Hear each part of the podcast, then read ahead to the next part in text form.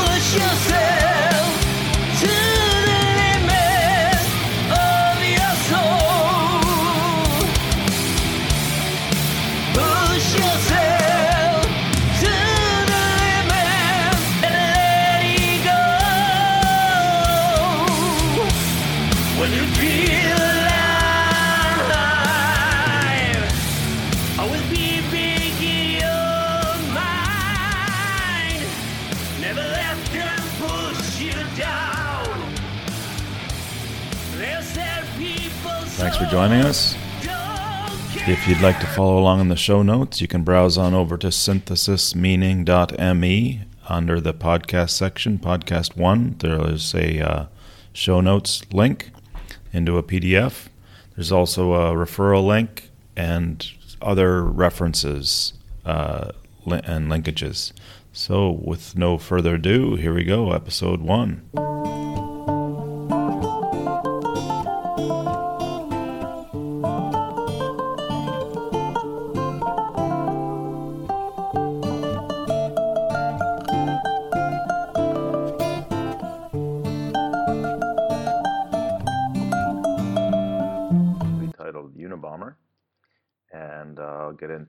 Outline and the whole the whole um, structure going forward. You can consult the show notes on the website.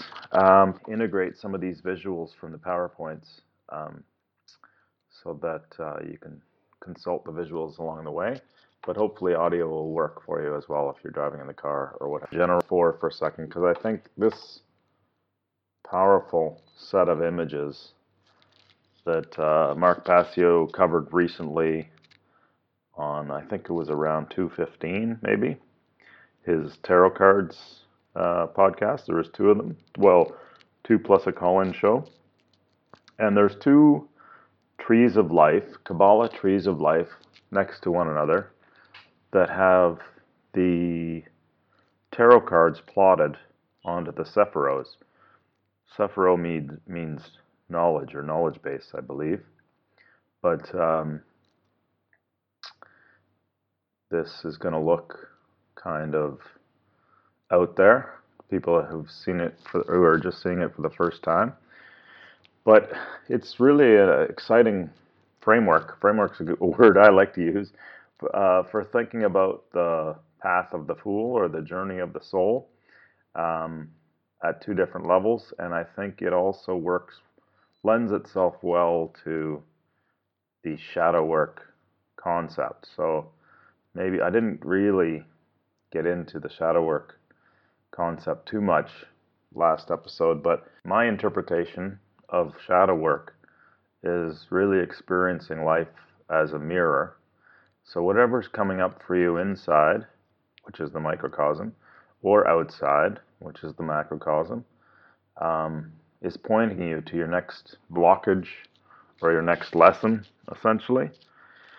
And if you start to uh, pay attention in that uh, in that manner, you can learn and grow from every single curveball that comes along, and uh, and essentially climb these trees. So there's an image later in the in the PowerPoint of the chakras, and I think most people have seen the concept of raising your vibrations through the chakras and eventually turning on your third eye. Well, this is a similar concept, and each one of the card images here has been placed to symbolize um, where you're at in your vibration, essentially.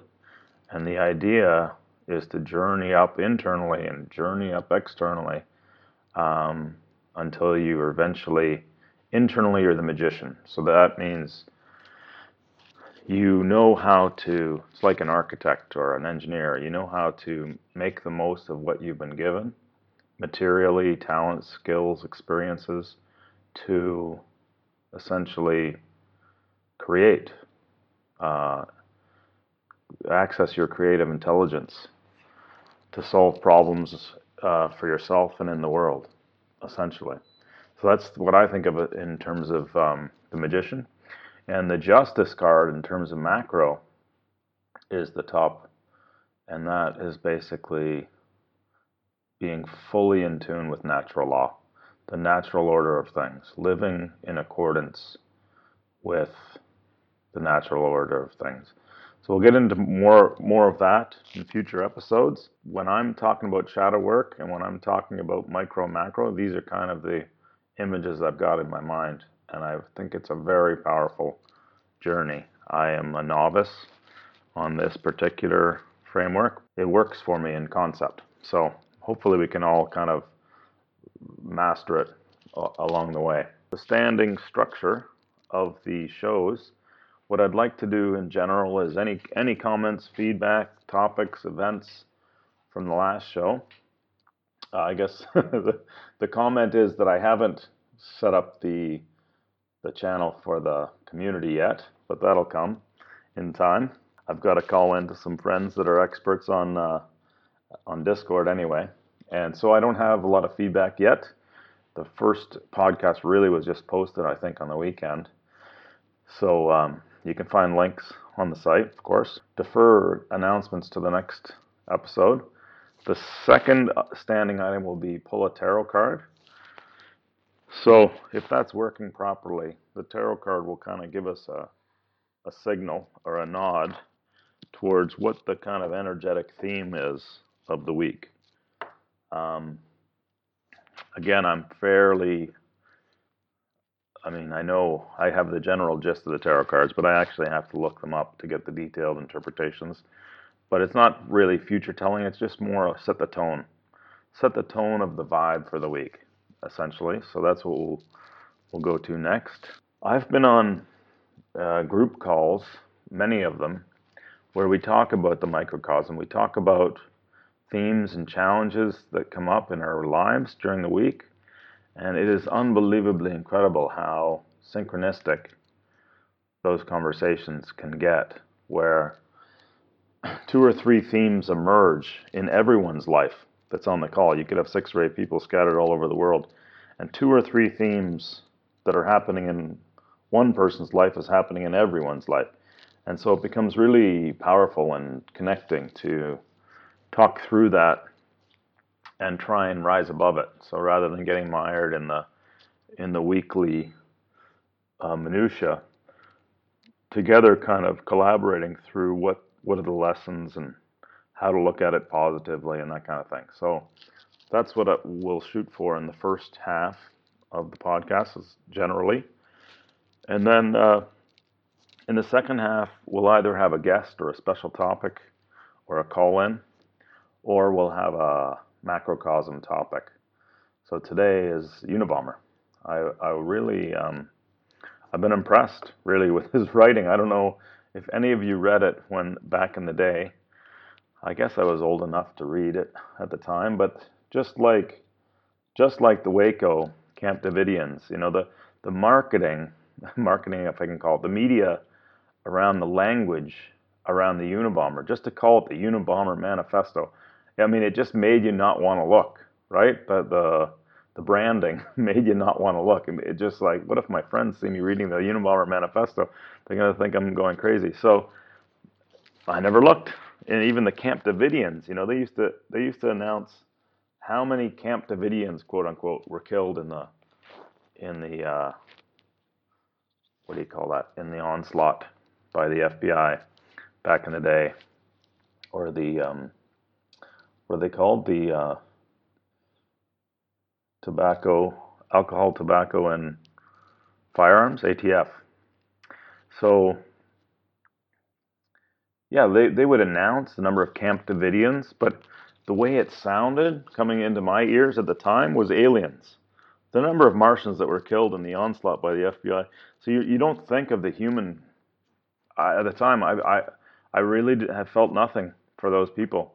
They were so, um, what do you call, dehumanized in the media that it wasn't until I watched the recent um, Netflix miniseries that really did a great job at humanizing them and get you in touch with the the unbelievable tragedy of that of those events. So same thing with Unabomber. I mean the his his action he was I mean we'll go through it today and you'll come to your own conclusions but he he was definitely off base in some respects but he had a lot of a lot of relevant things to say that are or to say that are still relevant today.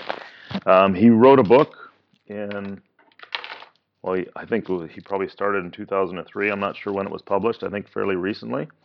It's called Anti-Tech Revolution: Why and How by Theodore John Kaczynski. I've got it here. I've read about a third of it. Um, he definitely started writing in 2003.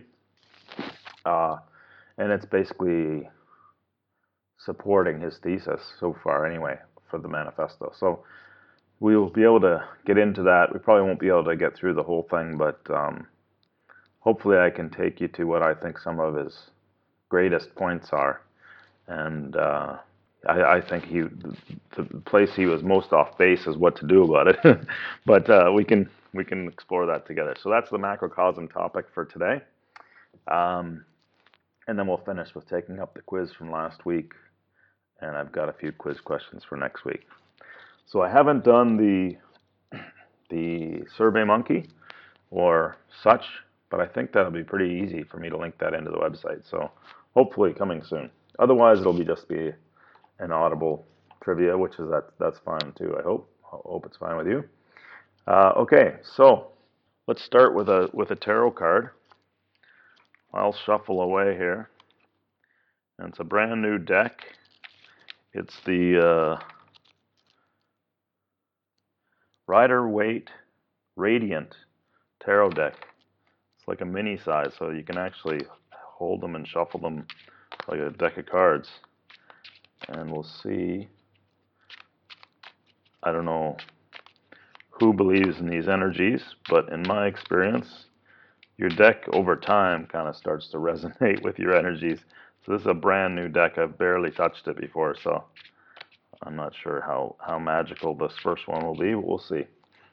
see what it comes up with. So I'll shuffle, and I guess I'll just do like poker style, cut the deck, pull the card, and see what we've got. Swords, two of swords. I would I would try and hazard a guess what this is about, but I think it's easier for me to go to the actual interpretation. And then, here it is. That was easy. We can maybe interpret further. Two of Swords. A hoodwinked figure. So she's blindfolded. She's got two giant swords crossed and uh, an upside down sliver of a moon above her. And she's facing you with her back to the sea. A hoodwinked figure balances two swords upon her shoulders. Divinatory meanings conformity and the equipoise which it suggests courage, friendship, affection, concord in a state of arms, intimacy. If it comes up upside down, which it didn't, uh, so the opposite of the of the bright side is imposture, falsehood, duplicity, disloyalty. So that's interesting. I would say this is all about integrity, conformity, equipoise, which suggests courage, friendship, affection, concord in a state of arms, intimacy. So that's really interesting. Integrity as it as it relates to relationships. So we'll just hold that out and see. I don't know if I'll tie that in or not, or if it'll just be an image attached to the uh, to the posting. I I really um, don't have a deep connection to the minor arcana yet, but uh, that's what it's all about. We're learning as we go here. So that's the outline. So that's the standing program, the intention, shadow work in the micro and the macro. Uh, talk a little bit about themes and observations and kind of what's happening and trends, I guess you'd say, uh, in our week. And then we'll do a deep dive into the Unabomber Manifesto, which I think you'll find interesting. Well, yes, the first topic I wanted to cover that is just burning on my mind lately I see it everywhere, and um, Mark has actually been on it too in his own way. This concept of adultism, which Michael Tsarion's on it as well, big time. He's written a book called Adultism, and I think he had two or three shows. Uh, I remember listening to one in the summer where he had a guest that was a bit of an expert on adultism. I think it's a really powerful concept to get. Mark Passio uses the language master and slave to be as confronting as he can with the language, which I think in his case it's really, really good. But it probably turns a lot of people off. But um, so what's this idea? Lord of the Flies, maybe that's the, be- the best way to think of it. Uh, which is, by the way, I've got this blog post burning in my mind. I've been meaning to write for about four months, so hopefully this is the week I get that away. But um, adultism I I think you won't believe it, or you won't. Yeah, you won't believe it until you start paying attention to it. How many people on this earth are going through? I'm talking about 50 year olds, 40 year olds, 30 year olds, 60 year olds, 70 year olds, going through their life thinking that the adults are someone else. The adults are somewhere, someone else, worrying about the problems of the world, going to solve the problems of the world Eh, like we're completely conditioned into a permanent state of infantilism in our mind. Hedonism, soak it up now, worry about it later. But I'm, I don't mean, okay, so the, the Lord of the Flies, you got like 12 year old boys stranded on a desert island. They kind of naturally have a leadership structure. I think it might be their rank or their age or something like that right off the bat. There's a guy that kind of takes the lead naturally, and he's got two or three intelligent lieutenants that help him lead through uh, reason, essentially. And slowly, I won't ruin the book for you, but slowly, um, hunters that breaks off, and they become the kind of might is right side, um, and they they slowly end up resenting the leadership by intelligence and reason, and they um, they basically lead through brute force. So the biggest and the strongest is the leader, and what it happens through the story is most of the guys from the from the leading by reason and intelligence side of the island migrates to the might is right almost everyone is more comfortable in that environment where they know how things work. It's it's um, it's out in the open. They're not what do you call it? Survival of the fittest. You can see how, and I I mean in the workplace, you see it all the time. But essentially, people run away from their own responsibility. Well, maybe that's the best way to put it.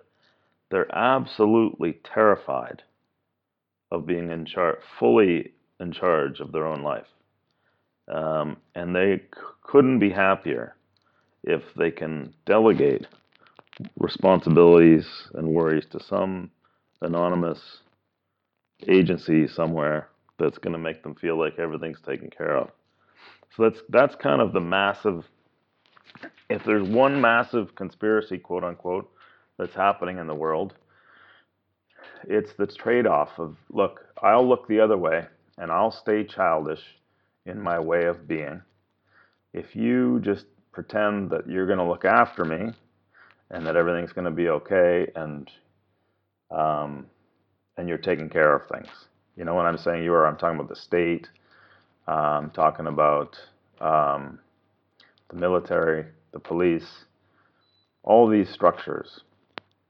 So it's sort of like adults. I'm talking about anybody over the age of 25 uh, is conduced are conduced into permanent state of of uh, Peter Pan syndrome, essentially, and they let everyone else, or they or they let they, they're happy to look the other way and let let some anonymous forces make the big decisions for them, which is essentially choosing slavery over freedom. So you're choosing slavery.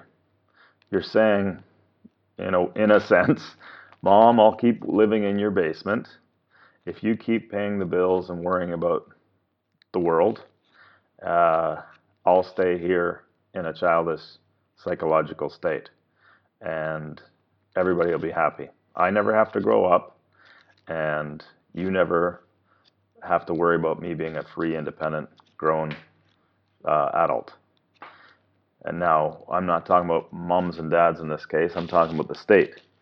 So it's in the state's interest to have uh, a population that's in a permanent state of uh, psychological infancy, essentially, and that's that's um, I'm seeing it everywhere nowadays, and I think it's a theme that'll come up over and over. This idea when you're put in a spot where you can take responsibility, take full responsibility of your situation, or choose slavery and look the other way and let somebody else take care of it. Uh, pay attention to who's making uh, the second choice uh, in your life. I think you'll be surprised uh, how often everyone is choosing the slavery option. Um, okay, so some other themes that I noticed this week. Uh, well, I had a small little glitch. I think it was something really specific that I ate at a popular steakhouse recently. Not not that recently, like five weeks ago. But it set me on a path of low vibration that it's taken me five weeks to get back to almost normal. Like that's how difficult one toxin that I ingested. And it put me on a path of like bad sleeps, bad cravings. I had some junky meals right around that time. And just uh, not myself for weeks.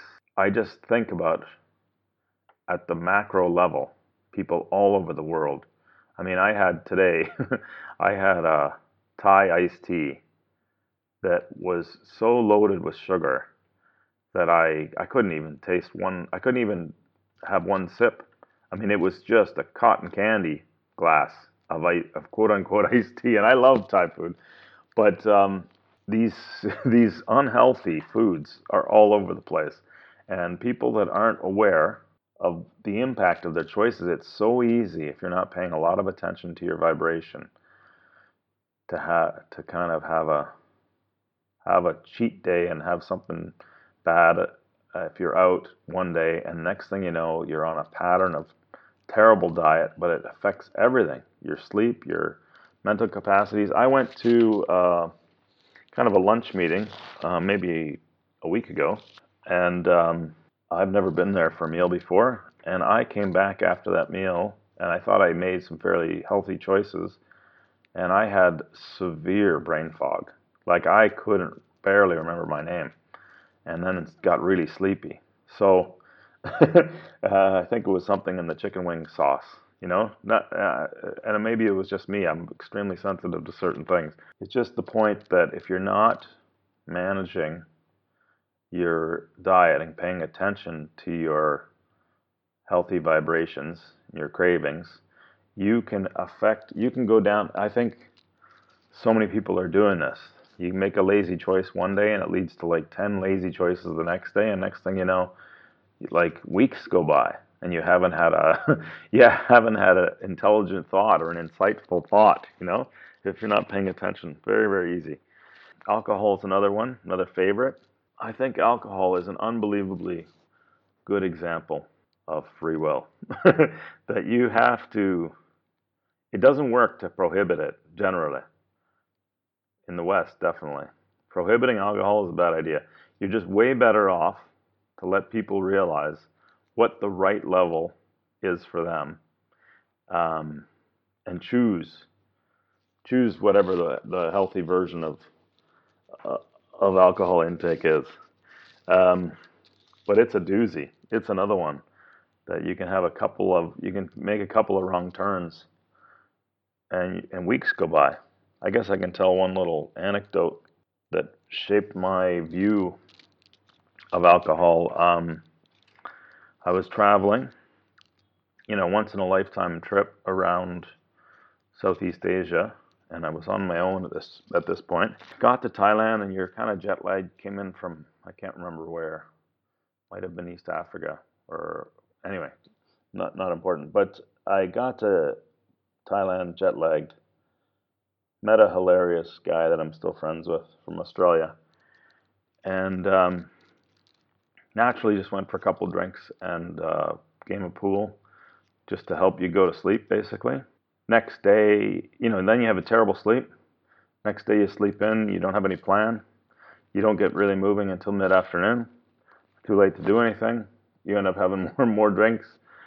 Uh, you end up having a bad sleep. It, it like total domino effect until three days go by and you haven't yet done any of the travel, tourism, uh, any of the sightseeing that you really wanted to do. And you haven't even really enjoyed the nights out either because you're not really there for that. And so at that time, I kind of just stepped back and reflected, like, not only, you know, this trip, I'm I'm wanting to see the world, and this is going to really screw it up. That was my thinking. I decided for the rest of that trip to go to go dry, but uh, it really made me reflect. What's the implications of that for real life? I mean, is that what's is that what's happening in my real life when I'm home? you know, how much am I missing because because alcohol is such a big part of our social life. So anyway, that's been a constant kind of reflection. And I never did get to bridge over River Kwai in uh, in Thailand. I had a day trip, and I actually missed it for three days, and never ever went. So I think that's just a lifetime lesson for me that I, I really pay attention to how it affects my days, essentially. Uh, and but I love it socially, but uh, it's just something that needs to be managed, and right up along the line of junk food and and vibrations. Attention spans, that's something I've been noticing a lot lately. Again, I don't know if it's diet, or if it's um, smartphones, or if it's binge watching Netflix, or what it is, but most people in my life, they have they don't even have 10 seconds. If you have something to say, you got to get it in like two and a half seconds. it's unbelievable how uh, how short. Like people will be telling you whatever's going, whatever drama is going on in their life, and you have like literally a 30 second anecdote that's completely relevant, and they can't, they don't follow it. I mean, I'm also finding the sense of humor. Like people, people are even having a hard time just like having a laugh, like just being relaxed enough to listen to a little anecdote or a joke and having a laugh. Like they're just so um, atomized, I guess, in their little worlds that they can't take time to make the space for a good laugh. It's it's really really shocking, and I think attention spans are right along with that. So I don't know what's happening in meetings. You know, if that if the attention, I know the older people, I, I think they can still pay pay close attention, but I don't know if the if the younger generations what they're thinking about in the meetings, because in personal interactions they can't pay attention for nanoseconds. So are they able to follow these long 90 minute meetings? I'm not sure. They seem to, but uh, anyway, uh, I don't know how this attention span thing is gonna go from here, but it's it's scary. It's really really scary, like how people are dronized really in a lot of ways. And I think this is related. So if you go down the list, the vibrations, the toxicities, the bad foods, the bad, uh, the um, excessive alcohol, the attention spans, uh, lack of sense of humor. But I think it's not that they don't have a sense of humor; that they don't make space for it. Um, and then I've got spontaneous authenticity. Like people just relaxed enough. Something funny happens, you know, having a laugh about it. Like uh, people are just so, I don't know if it's self conscious or just addicted to their thought stream. I'm not sure what it is. But um, to get into a space where people are just relaxed and spontaneous, I think one aspect of it, and this is close to the the Lord of the Flies thing, I think a lot of people are falling into this trap of constantly competing and comparing themselves to everyone and everything in their space. And so you can't that's not funny. you can't have a laugh if you're if you're competing and comparing, you can't have a laugh because you think you've given something to the other person. You know? so um, I think that that's what's happening. The spontaneous authenticity.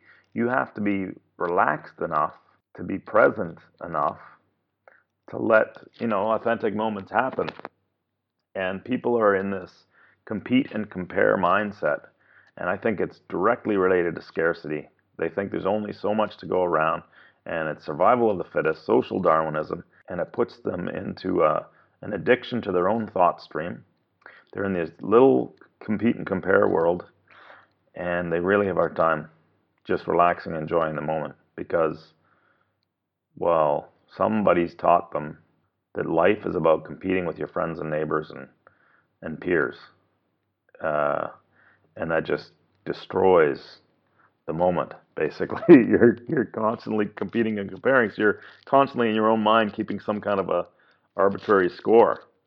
Uh, so, yes, these go together in my mind.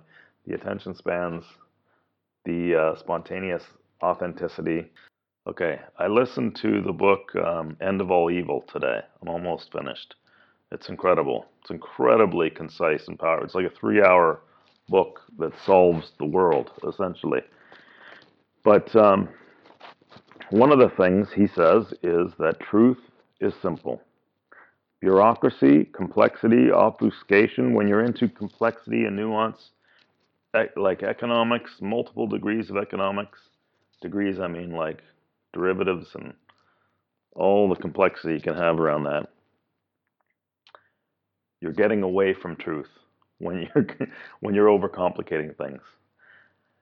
And so, well, one thing I notice is that people fall in love with the complexity they think they've mastered in their work in their work life because it's like this artificial knowledge world where they're just debating the most meaningless minutia.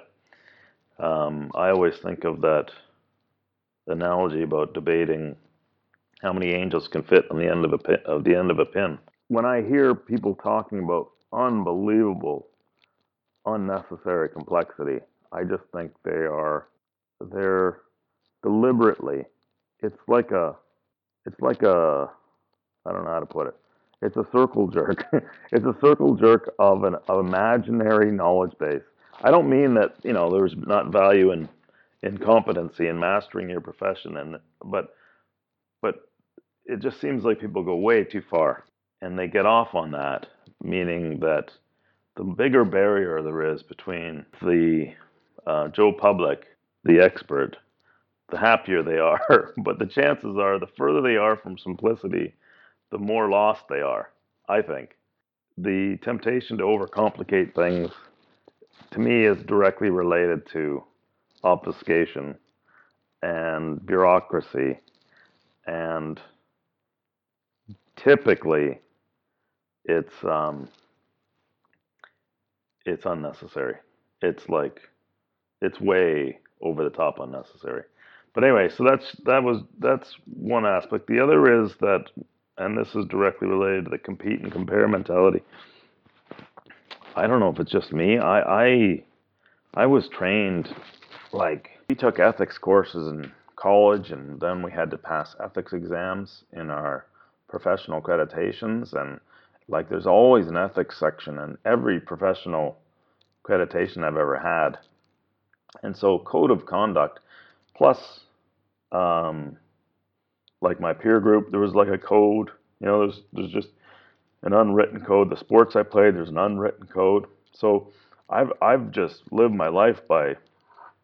I mean, it's you know obviously I've made mistakes, but it's always in the air, and I'm always aware of what that there is a code, and that um, you know there's a peer group that's to basically vote you off the island if you violate the code. Current work environments, I uh, there doesn't there isn't a lot of recognition of of a code. Everyone has their own, I guess, at some level, but uh, it seems like the younger people get, the less they're comfortable with the idea of a code of conduct or professional ethics, or the idea that you have that you situations can arise that you can confront management um, because it violates your own professional code most people that I've been interacting with for the last 10 years, I mean, their eyes roll back in their head if you try and have that conversation.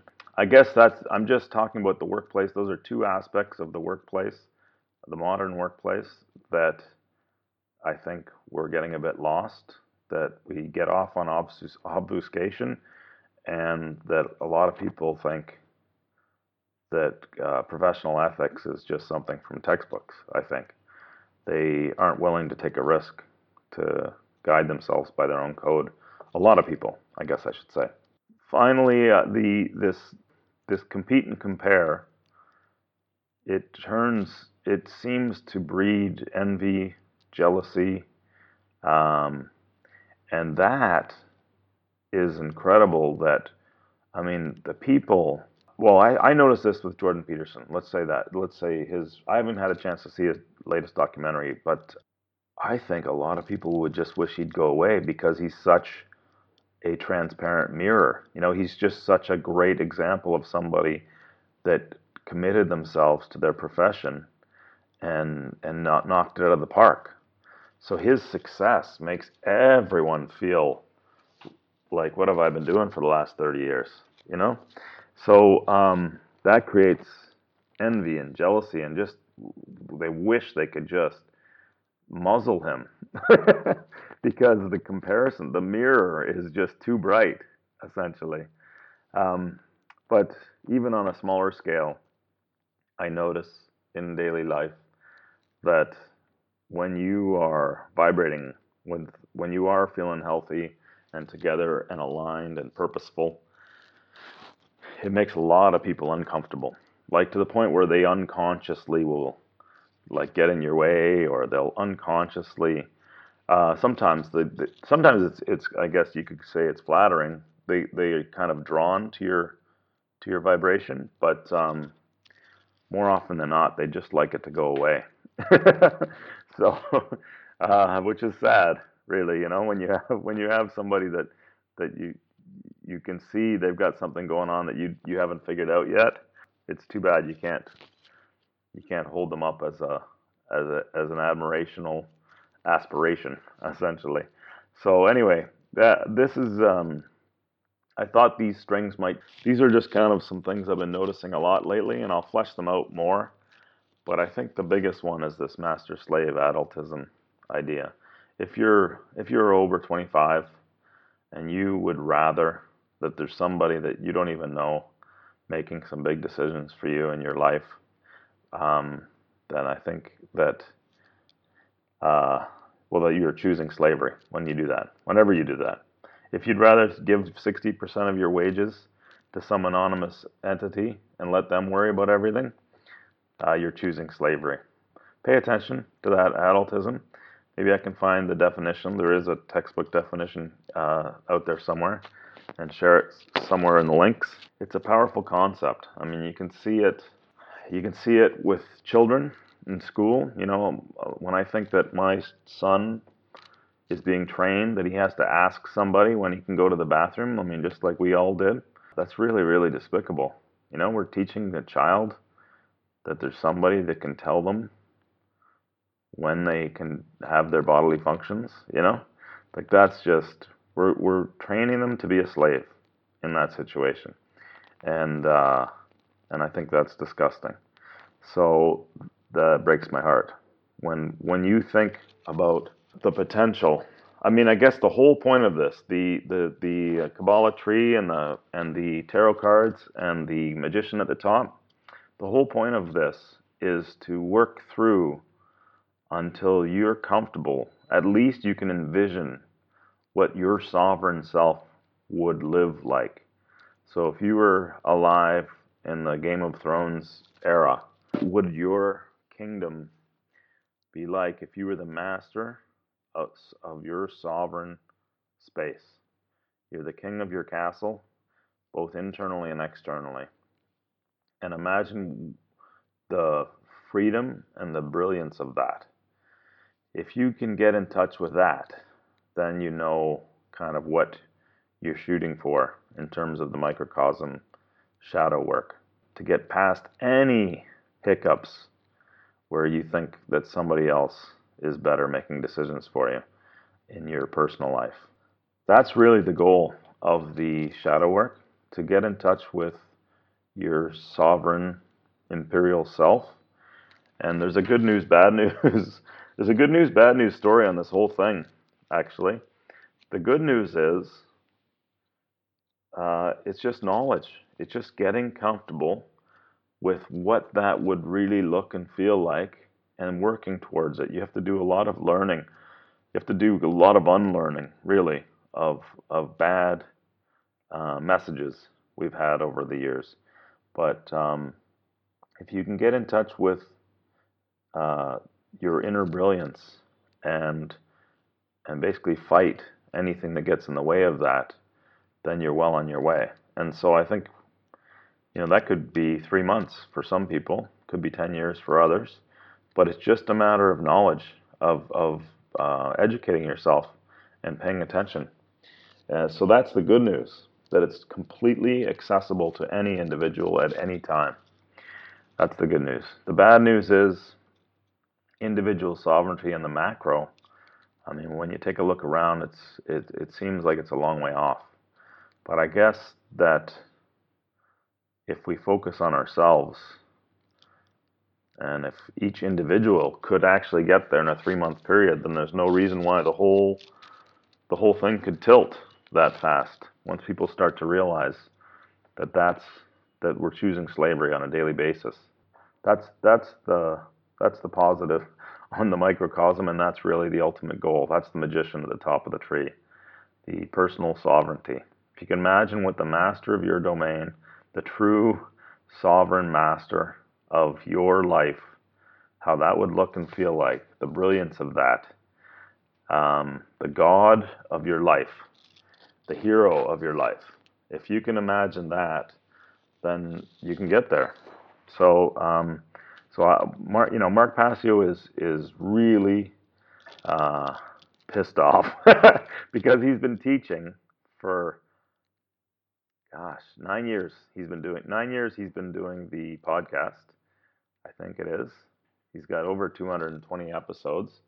Um, but I mean, he was teaching before that. But um, people are constantly, and I, and I'm I'm in touch. I'm I'm I'm in touch with his hostility, but I'm also grateful that I can see it. I can see the gap between where I am and where he is, and where humanity is and where we need to be. And so I'm grateful for that. That uh, he's yelling directly at me and I'm hearing him. So I think that's a that's an unbelievable gift for me at the moment.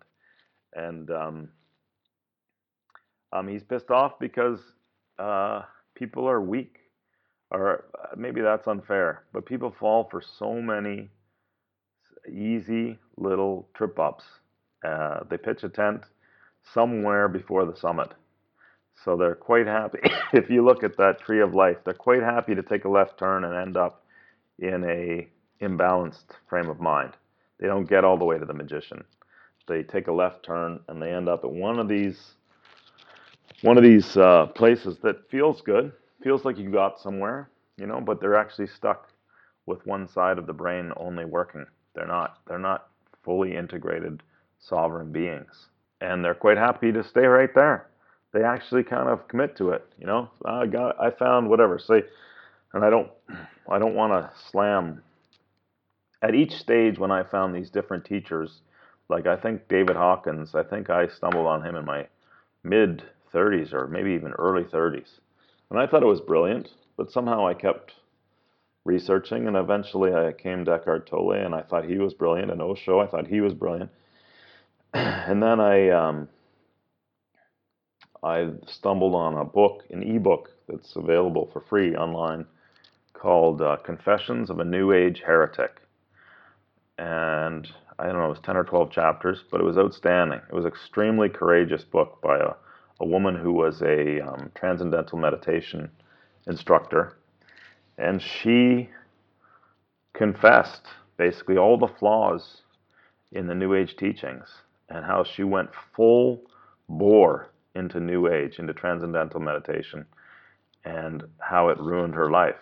She lost a marriage over it, and she got unhealthy, and even I think her mental health suffered, and and she explained how it's an imbalance, basically. So somewhere around that time, I continued to search and then slowly came down these paths. And I think I'm really close. I think Peterson is, is a well integrated individual. Mark Passio is a well integrated individual. I can see the gap. I can see when I'm stuck. And I, I can see I, I have a lot of work to do. But but I haven't declared myself successful yet. I think that's the trap when you get into uh, one of these left turns and you think you've arrived, but really you're just in a cul-de-sac on the way to the truth.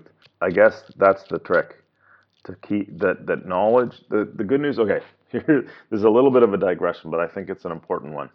Somewhere along the way, we get the idea that our emotions, we can trust our emotions, and our emotions are who we are, and that is going to tell us right and wrong. Okay? So, and that sounds nice. Okay? I know when I get upset, then that means something wrong has happened, and that's right and wrong. Okay? But you have to think this is the part that I don't know why. We don't, this is not well taught at all. So, say you're a two year old, certain things get you upset. You're a four year old, certain things get you upset. Six, eight, ten, twelve, fourteen each age, different things get you upset. Why does it change? Well, yeah, partly you're emotionally maturing, but partly you're getting a better and better understanding of of how the world works, basically. And that comes from your understanding, your experience, but also your knowledge. Now, at some point, we just stop. We just stop learning and think, now we've, we've reached. Now we're in our whatever, in our 30s. We don't have to learn anything anymore. We can trust our emotions now. But the truth is that the more knowledge you acquire, the more understanding you get, the more experience you acquire, your emotions then get tempered. So, my point is that knowledge is the answer. Knowledge and understanding to, to, to unlock all the locks on all the the cages of our minds and our hearts and our souls, okay, as Mark puts it. But uh, so that's it. I mean, I don't know. I just, I'm extremely grateful recently because I, um, I feel like I, I can see a path. I mean, I don't know if it's going to be five years or 10 years or six months or eight months, but I feel like I can see a path where I can evolve my understanding of the fundamental principles of living a sovereign life to the point where I can actually bring my behaviors into alignment and live a sovereign life. I could see that happening in the next five years. And that is extremely gratifying to me. but the, the heavy lifting is the learning so that you get your understanding right so you get your instincts right you get your intuitions right you get your behaviors right. That's the that's the like the best kept secret. That there's that there's, there's there is a knowledge base out there that you can go after and help yourself evolve. This idea this new age idea of just surrender um, eat grasshoppers and honey and meditate on a mountaintop, that is a cul-de-sac that's going to have you stuck. That's the uh, New Age heretic, Confessions of the New Age heretic. So you can actually snap yourself out of psychological infancy by educating yourself, by recognizing that there's a level of understanding that can get you there. And that is, well, when you realize how far you have to go, I guess it's a bit discouraging. But for me right now, I find that unbelievably gratifying that there's a path, the information's all out there. Uh, I can follow my instincts and learn what I need to learn, and I can get there. And that is really exciting to me. So that's that's my plan on the micro. In terms of the macro, I'm not really sure my path, except for as I mentioned in in episode zero that that um, I'm to start having a crossover with, with local networking groups and and go from there. I, I really don't know what, my path forward is on the macro, but the micro, absolutely, I know what I need to do, and I'm on the track, and I'm grateful that there are some voices and people out there that are teaching and uh, unbelievable resources still to learn from. So that's exciting. Uh, so that's really the the micro commentary that would bring us over into the Unabomber topic, which I will jump into probably as much as I can for the first bit, and I might have a little break and come back, but it'll all be in one segment. So, so that's the gist of the microcosm. So macrocosm. I, I mean, what was your image when the Unabomber was in the media in the in the I think early '90s or late '80s? I mean, it was a punchline in my life. It was like the, the guy's so crazy. You know, he lived off the land. He cut himself off from society. He has this manifesto. I mean, the manifesto was a punchline. He just was this crazy fringe kook, right? Nobody told you the um, nobody told you anything, and they really discouraged you from looking. So I was shocked how much he had to say um, that was worthwhile. So we'll get into that in a second. But not only that, I mean, he was obviously misled, but he was, uh, in terms of his mind, he was um, he was a math professor at Berkeley. He was a published uh, mathemat- mathematician. He had like six papers published in in um, academic journals, respected academic journals, that they say only a, like a dozen mathematicians in the world could understand the the brilliance of them, but he did get published by his peers. So he had an unbelievably sharp mind um, and intellect, and his writing was extremely coherent and concise. In terms of the book, um, it's easy to read, easy to follow. Uh, so far, it seems like he is going to try and just um, flesh out his thoughts from the manifesto. So basically, um, uh, cite and source and and defend his his thoughts. I, I haven't seen or heard anything yet so far in the book that is a major departure from his original writing. So maybe I shouldn't be surprised. It's available on Amazon, and uh, I think it's going to be an easy read. So far, it's an easy read. I I guess I would be remiss to not like at least point out that well, for me, almost anything that comes through the mainstream media makes me think. Like, got through all of the gates of the mainstream media, that means they probably wanted us to know about you.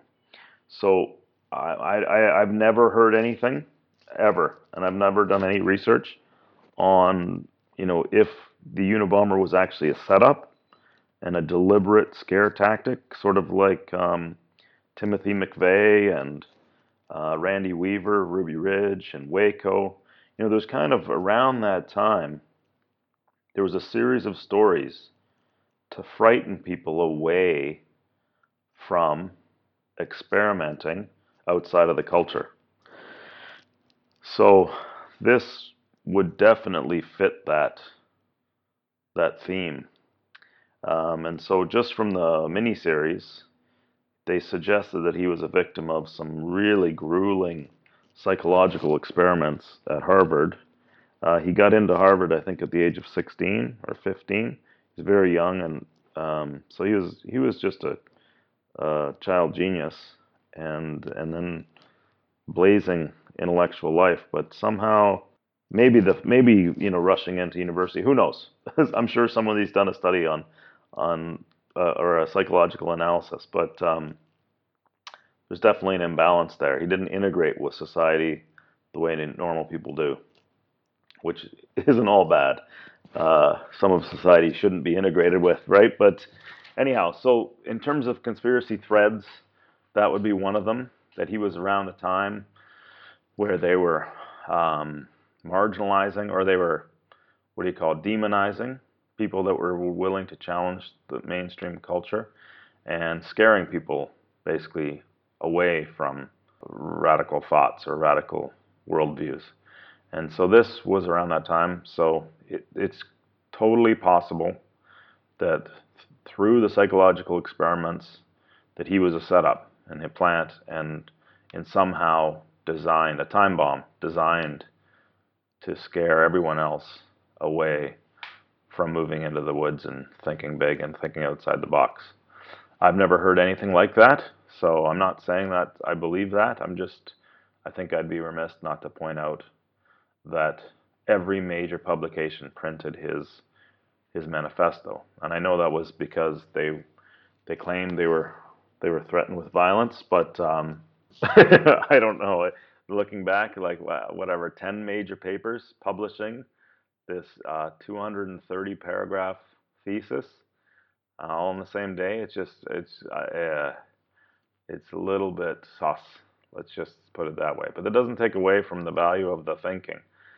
So um, that's why I think it's worthwhile taking a look at it. All right. So let's jump into it.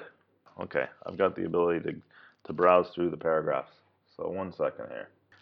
The manifesto, you can still Google it. It's available in all the major newspapers. Washington Post is the one I'm I'm looking at, but uh, I think it's all going to be identical. It's written in a PhD thesis format. If you saw the if if you saw the show, it was a big factor. The way his writing style was a big factor in how they how they caught him.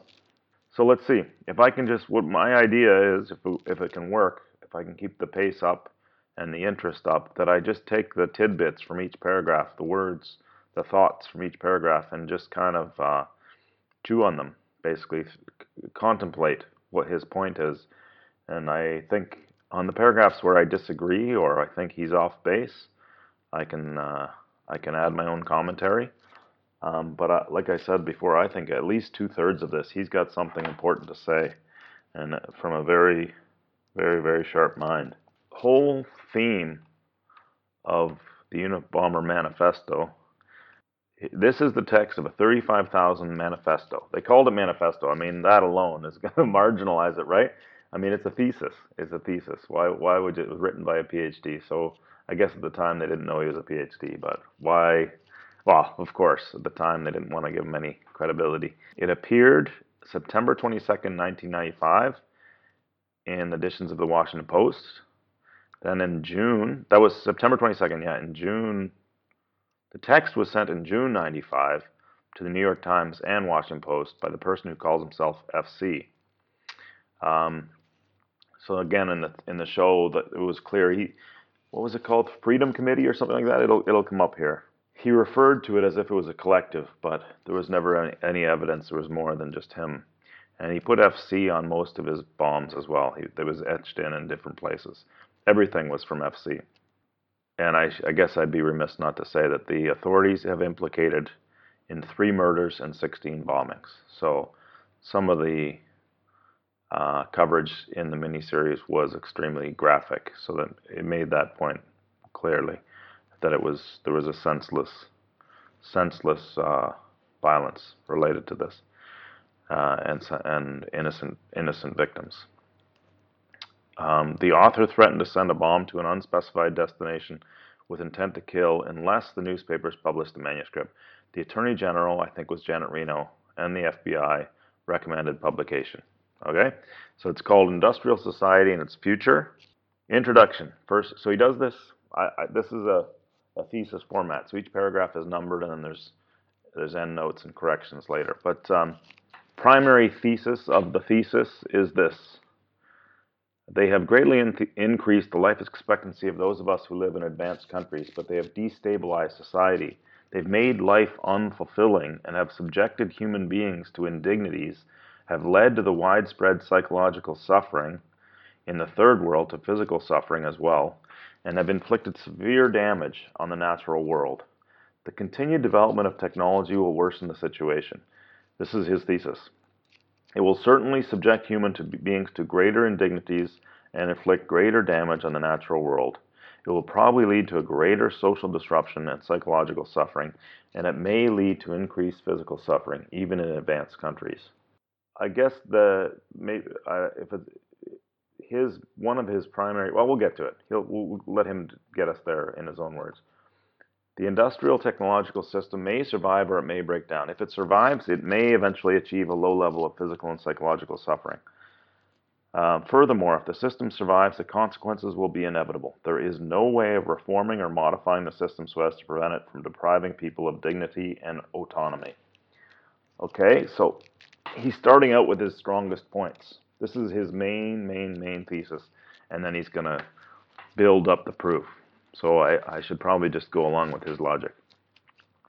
If the system breaks down, the consequences will still be very painful, but the bigger system grows, the more disastrous the results of its breakdown will be. So if it's to break down, it has to break down. It, it's best if it breaks down sooner than later. We therefore advocate a revolution. This is him speaking in plural as FC. This revolution may or may not make use of violence. It may be sudden or it may be relative. Just so everyone knows, I'm not in favor of, of his conclusion, although I'm in favor of a lot of his analysis. We can't predict any of that, but we do outline a very general way the measure that those who hate the industrial system should take and prepare in order to prepare the way for a revolution um, against that form of society. This is not to be a political revolution. Its objective will be to overthrow not governments, but the economic and technological basis of the present society. So I, I have to put in some of my own commentary here that I just just like prohibition against alcohol, I just don't think prohibition against technology would work. You're you're taking away people's natural uh, proclivity to invent and betterment, uh, um, uh, improve human society. So that you know, he, they would call him a luddite, I think. I don't remember exactly the story around the luddites, but I know that they wanted to stop technological development, just like the Amish or the Mennonites. Think the answer is to stay ahead of technology with psychological development. Personally, if you work on your own perspective, then you're constantly the master of, of the inventions. And then you know, just like Peterson said in the quote I used in the uh, above the podcast, that then you can be the sorts of people that can handle the tough decisions. It's that you don't have to ter- pull the plug and be afraid of the future. I mean that I think that that would be just that would be more tyranny than the tyranny that's created by the technology, personally. So let's carry on. In this article, we give attention only to some of the negative developments that have grown out of the industrial technological system. Other such developments we mention only briefly or ignore altogether. This doesn't mean blah, blah, blah, blah. This is just a caveat. We have written very little about environmental degradation. Okay, so that's a caveat. We can leave that. The psychology of modern leftism. Now, this is amazing to me. So, this was published, what did I say, 1995? So, he was probably writing this in the late 80s. I mean, it was like he saw the future. Almost everyone will agree that we live in a deeply troubled society. Uh, Passio calls this uh, a brain imbalance. You know, when you when you like leftism or rightism, th- these are just brain imbalances. Uh, one of the most widespread manifestations of the craziness of the world is leftism. So, a discussion of the psychology of leftism can serve as an introduction to the discussion of problems of modern society in general. But what is leftism? During the first half of the 20th century, leftism could have been practically identified with socialism. Today, the movement is fragmented, and it's not clear what you can call a leftist. When we speak of leftists, we have in mind mainly socialists, collectivists, politically correct types, feminists, gay and disability activists, animal rights activists, and the like, but not yet everyone, but not everyone who's associated with one of these movements is a leftist. What we are trying to get at in discussing leftism is not so much the movement or an ideology as a psychological type, or rather a collection of related types. Thus, what we mean by leftism will emerge more clearly in the course of our discussion of leftist psychology, which Passio would call brain imbalance. Even so, our conception of leftism will remain a good deal less clear than we would wish, but there doesn't seem to be any remedy for this. All we're trying to do here is indicate, in a rough and approximate way, the two psychological tendencies that we believe are the main driving force of modern leftism. By no means do we claim to be telling the whole truth about leftist psychology. Also, our discussion, we leave open the question of the extent to which our discussion should be applied to the leftists of the 19th and early 20th centuries. The two psychological tendencies that underlie leftism we call feelings of inferiority and over socialization. Feelings of inferiority are the characteristic of modern leftism as a whole, while over socialization is the characteristic of only a certain segment of modern leftism, but this segment is highly influential. Uh, feelings of inferiority, I think that that is exactly along the lines of psychological infancy, like I was saying earlier. Feelings of inferiority. By feelings we mean of inferiority, we mean not only inferiority and feelings in the street sense, but also a whole spectrum of related traits: low self-esteem, feelings of powerlessness, depressive tendencies, defeatism, guilt, self-hatred, etc. We argue that modern leftists tend to have such feelings, possibly more or less repressed, repressed, and these feelings are decisive in determining the direction of modern leftism. When someone interprets as derogatory almost anything that is said about him or about groups with whom he identifies, we conclude that he has inferiority feelings or low self esteem. This tendency is pronounced. I think this is kind of amazing, personally. This is just an aside. I mean, he was a fringe guy on the fringe of society for most of his life, and some of his insights are amazing. This is like seeing the beginning of the millennials, really uh, or, or predicting the future of the, the millennial generation. This tendency is pronounced among minority rights activists, whether or not they belong to the minority groups whose rights they defend. They are hypersensitive about the words used to designate minorities and about anything that is said concerning minorities. The terms, and he uses some like politically incorrect terms here in quotations. Okay, so he's trying to use dated terms like handicapped or oriental or chick. Okay, so he's using these in quotations to, to make the point that these leftists are sensitive about political correctness with these outdated terms. Okay, so he wasn't he was these weren't racial slurs that that he was using here. He was just referring to them in quotations. Um, the negative connotations have been attached to these terms by the activists themselves animal rights activists have gone so far as to reject the word pet and insist on its replacement by animal companion. Okay, I haven't heard that, uh, but it doesn't surprise me. So there, that's another aspect of adultism, actually, the way we treat our pets, but that's an aside. Leftist anthropologists go to great lengths to avoid saying anything about primitive peoples that could conceivably be interpreted as negative. They want to replace the world by the world, the word primitive by non-literate. They are almost paranoid about anything that might suggest that any primitive culture is inferior to our own. We do not mean to imply that primitive cultures are inferior to ours. We merely point out the hypersensitivity. So his writing is extremely careful and pointed. Those who are most sensitive about politically incorrect terminology, they are not the average. Then he goes through a list of immigrants and minorities who you would expect to be sensitive about the terms.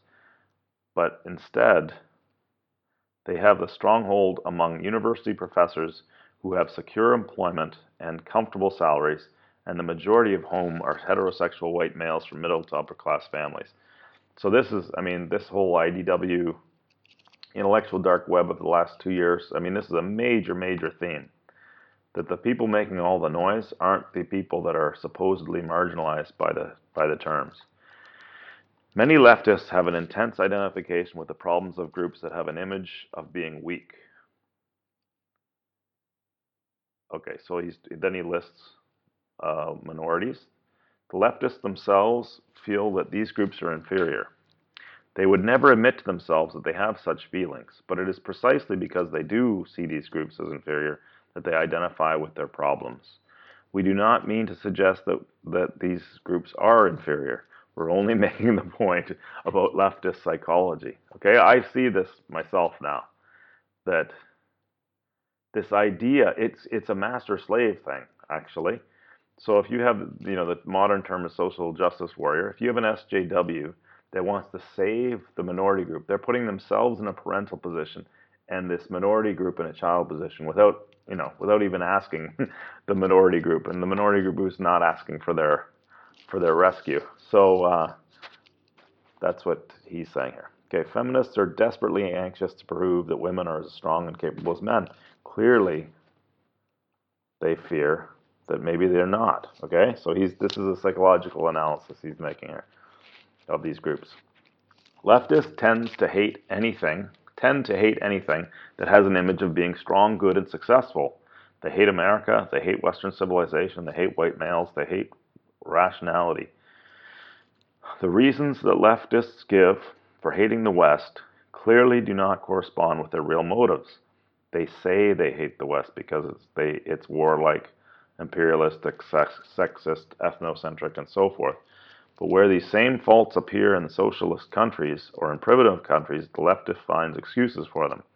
Or uh, he grudgingly admits that they exist, where he enthusiastically points out and often greatly exaggerates these faults where they appear in Western civilization. Thus, it's clear that these faults are not the leftist's real motive for hating America. He hates America and the West because they are strong and successful. This is the point of The Road to Wigan Pier by uh, Orwell, I think. Right? Yes. So um, that's exactly the point. What's the real motive of the resentment? Words like self confidence, self reliance, initiative, enterprise, optimism play little role in the liberal and leftist vocabulary. The leftist is anti individualistic, pro collectivist.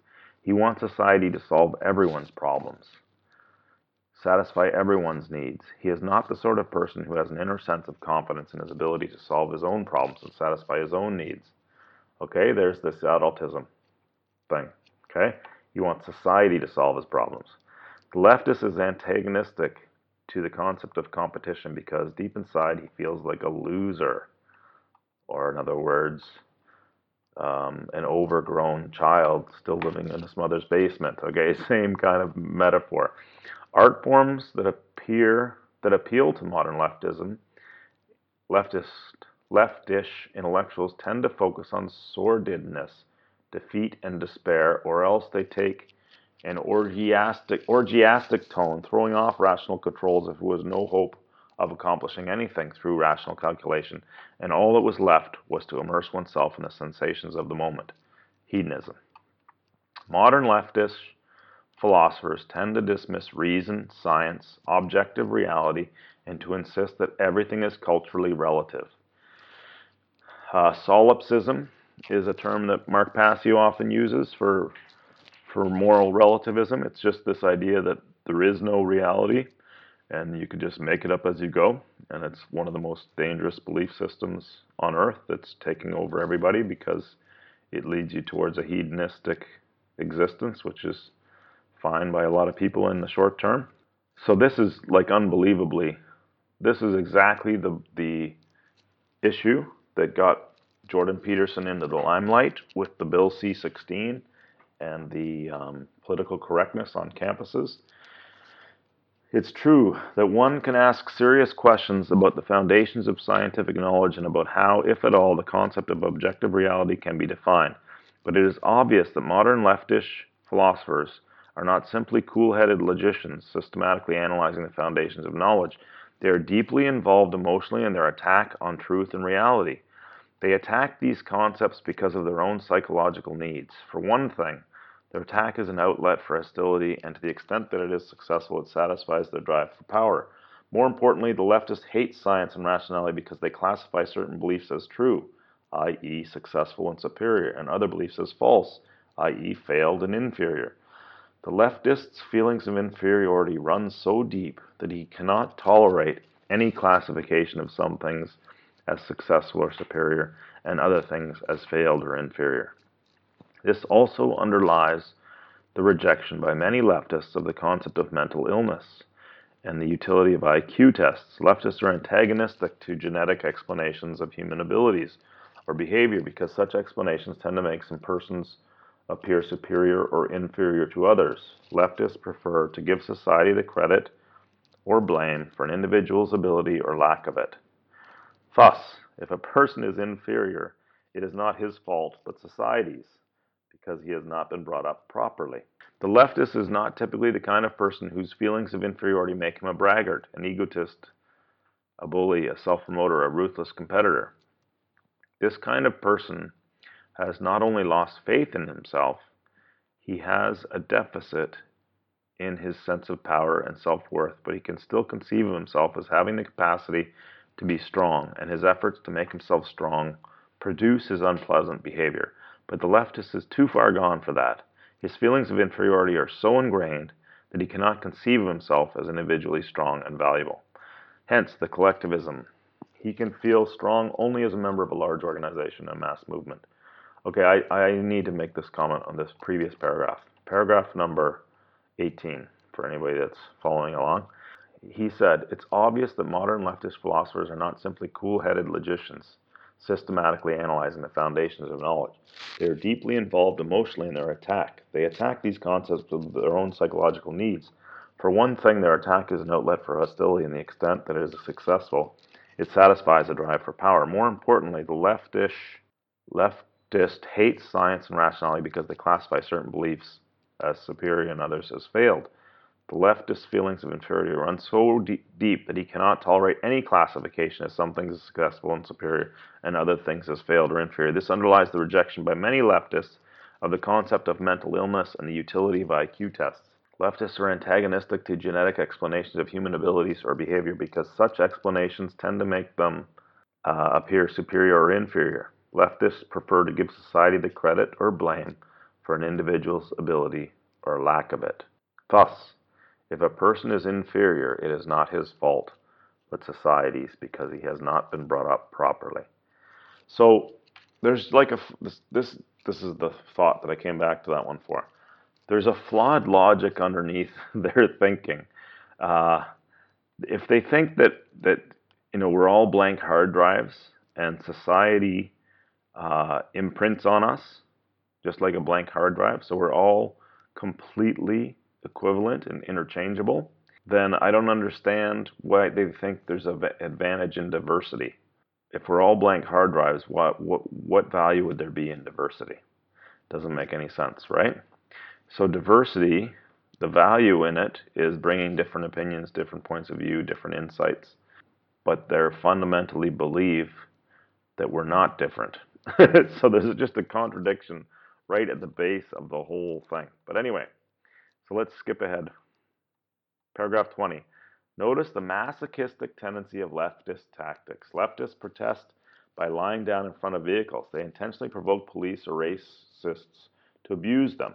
These tactics may often be effective, but many leftists use them not as a means to an end, but because they prefer masochistic tactics. Self hatred is a leftist trait because they're stuck in the master slave mentality. Leftists may claim that their activism is motivated by compassion or by moral principles, and moral principle does play a role for the leftists of the over socialized type. But compassion and moral principle cannot be the main motives for leftist activism. Hostility is too prominent a component of leftist behavior, so that so is the drive for power. Moreover, much leftist behavior is not rationally calculated to be of benefit of the people uh, for whom the leftists claim to be trying to help. For example, if one believes that affirmative action is good for um, people of color, does it make sense to demand affirmative action in hostile or dogmatic terms? Obviously, it would be more productive to take a diplomatic and conciliatory approach that would make at least verbal and symbolic concessions to white people who think that affirmative action discriminates against them. But leftist activists do not take such an approach because it would not satisfy their emotional needs. Helping people of color is not the real goal. Instead, race problems serve as an excuse for them to express their own hostility and frustrated need for power. In so doing, they actually harm people of color because the activists' hostile attitude towards the white majority tends to intensify the polarities between the races. So, just to finish this chapter on the psychological state of leftism, uh, chapter or paragraph 22 if our society had no social problems at all. All the leftists would have to invent problems in order to provide themselves with an excuse for making a fuss. I mean he saw this coming like 25 years before it really took a fever pitch. Paragraph 23 we emphasize that the foregoing does not pretend to be an accurate description of everyone who might be considered a leftist. It's only a rough indication of a general tendency of leftism and then he moves into over socialization. Over socialization. I won't uh, do the whole manifesto in this episode. I'll try and get us a good way through the first half, pick it up in the next episode. Uh, psychologists use the term socialization to designate the process by which children are trained to think and act as society demands. A person is said to be well socialized if he believes in and obeys the moral code of his society and fits in well as a functioning part of that society. It may seem senseless to say that many leftists are over socialized, since the leftist is perceived as a rebel. Nevertheless, the position can be, can be defended. Many leftists are not such rebels as they seem. The moral code of our society is so demanding that no one can think, feel, and act in a completely moral way. For example, we are not supposed to hate anyone, yet almost everyone hates somebody at some, some time or another whether he admits it to himself or not. Some people are so highly socialized that the attempt to think, feel, and act morally imposes a severe burden on them. In order to avoid feelings of guilt, they continually have to deceive themselves about their own motives and find moral explanations for feelings and actions that in reality have non moral origin. We use the term over socialized to describe such people. Over socialization is I think it might be his biggest theme of his whole point. Uh, though Peterson's uh, talks, Jordan Peterson from U of T, he um, he explains that you know it's a compromise from age two onward play, on the playground. You've got to you've got to make that compromise of leaving some of the self behind and developing the socialized self, which is which is a, which is a, comp- a compromise, but it's necessary for a functioning community. Okay, paragraph 26. Over socialization can lead to, to low self-esteem, a sense of powerful powerlessness, defeatism, uh, guilt, etc. One of the most important means by which our society socializes children is by making them feel ashamed of behavior or speech that is contrary to society's expectations. If this is overdone, or if a particular child is especially susceptible to such feelings, he ends by feeling ashamed of himself.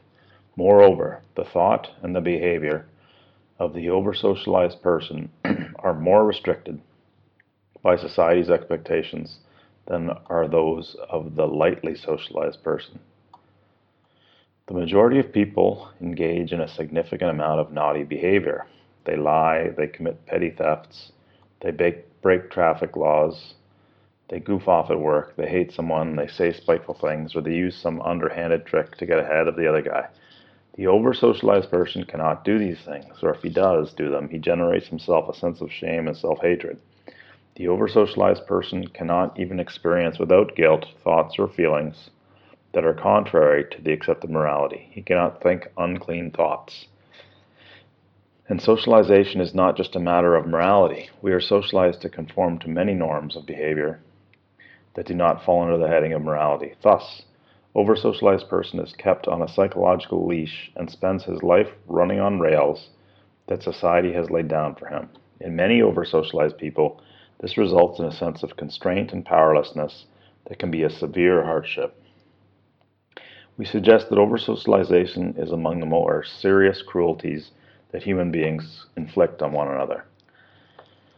So, uh, I guess the point is the over socialization. Socialization, there would be some of this compromise. It's a matter of the right balance, and he's suggesting that our current state of of socialization is way over the top.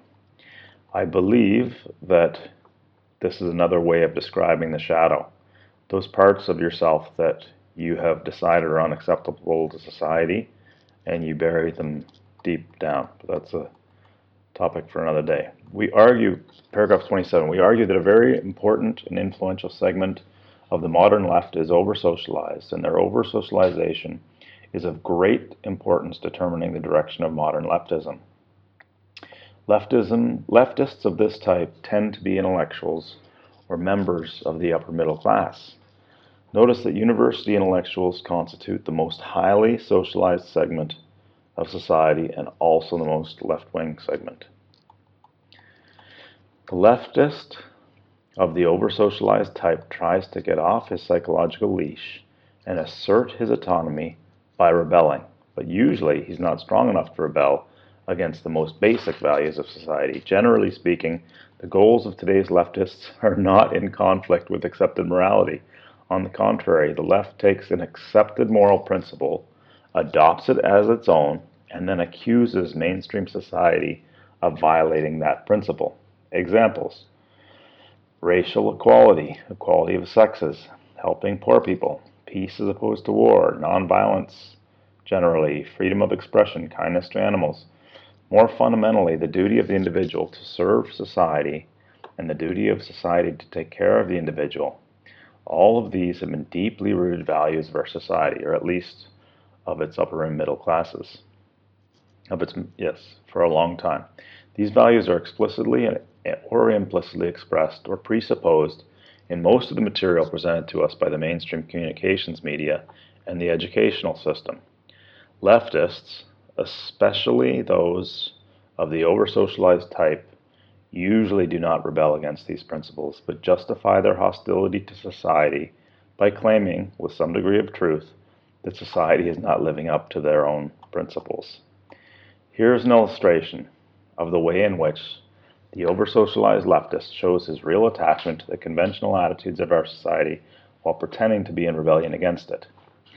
Many leftists push for affirmative action, for moving people of color into high prestige jobs, for improved education in uh, people of color schools, and more money for such schools.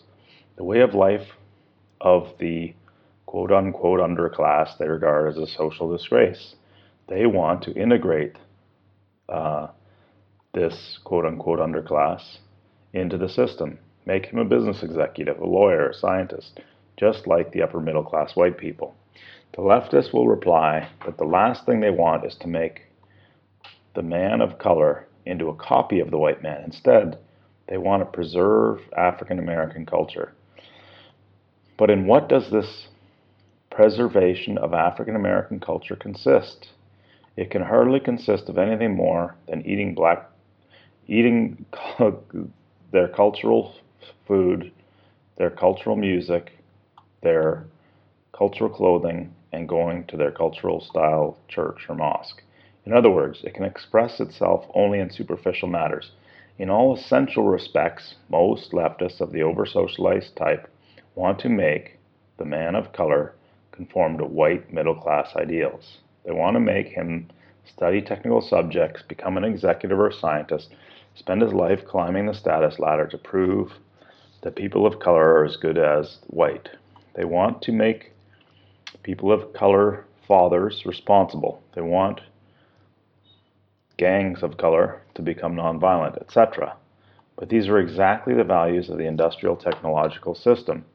The system couldn't care less what kind of music a man listens to, what kind of clothes he wears, or what religion he believes, as long as he studies in school, holds a respectable job, climbs the status ladder, and is a responsible parent, is nonviolent, and so forth. In effect, however, much he may deny it, the over socialized leftist wants to integrate the man of color into the system and make him adopt its values. We certainly do not claim that leftists, even of the over socialized type, never rebel against the fundamental values of the society. Clearly, they sometimes do. Some over socialized leftists have gone so far as to rebel against one of modern society's most important principles by engaging in physical violence. By their own account, violence is for them a form of liberation. In other words, by committing violence, they break through the psychological restraints that have been trained into them. Because they are over socialized, these restraints have been more conforming for them than for others, hence their need to break free of them, but they usually justify their rebellion in terms of mainstream values. If they engage in violence, they claim to be fighting against racism or the like. We realize that many objections could be raised to the foregoing thumbnail sketch of leftist psychology. The real situation is complex, and anything like a complete description of it would take several volumes, even if the necessary da- data were available. We claim only to have indicated very roughly the two most important tendencies in the psychology of modern leftism. The problems of the leftists are indicative of the problems of our society as a whole. Low self esteem, depressive tendencies, and defeatism are not restricted to the left. Though they are especially noticeable in the left, they are widespread in our society, and today's society tries to socialize us to a greater extent than any previous society. If we are even told by experts how to eat, how to exercise, how to make love, how to raise our kids, and so we are even, and so forth. Now, the power process. This is a big point, that this is the fundamental point of his entire thesis. Human beings have a need, probably based in biology, for something that we will call the power process. This is closely related to the need for power which is widely recognized, but it's not quite the same thing. The power process has four elements. The three most clear cut of these we call goal, effort, and attainment. Everyone needs to have goals whose attainment require effort and needs to succeed in attaining at least some of his goals. The fourth element is more difficult to define and may not be necessary for everyone. We call it autonomy, and we'll discuss it a couple of paragraphs forward. Consider the hypothetical case of a man who can have anything he wants just by wishing for it. Such a man has power, but he will develop serious psychological problems. At first, he'll have a lot of fun, but by and by, this is the Peter Pan and Neverland story, but by and by, he'll become acutely bored and demoralized. Eventually, he may become clinically depressed. History shows that leisured arist- aristocracies tend to become decadent. This is not true of fighting aristocracies that have had to struggle to maintain power. But leisured, secure aristocracies have, have no need to exert themselves, usually become bored, hedonistic, and demoralized, even though they have power. This shows that power is not enough. One must have goals toward which to exercise one, one's power. Everyone has goals if nothing else, to obtain the physical necessities of life food, water, and whatever clothing and shelter are made necessary by the climate. But the leisured aristocrat obtains these things without effort, hence his boredom and demoralization. Non attainment of important goals results in the death of the goals. Non attainment of important goals results in death if the goals are physical necessities and in frustration if non attainment of the goals is compatible with survival. Consistent failure to attain goals throughout life results in defeatism, low self esteem, or depression. Thus, in order to avoid serious psychological problems, a human being needs goals whose attainment requires efforts, and he must have a reasonable rate of success in attaining his goals. Surrogate activities. The Emperor Hirohito, instead of sinking into decadent hedonism, devoted himself to marine biology, a field in which he became distinguished. When people do not have to exert themselves to satisfy their physical needs, they often set up artificial goals for themselves. In many cases, they pursue these goals with the same energy and emotional involvement that they would otherwise have put into the search for physical necessities.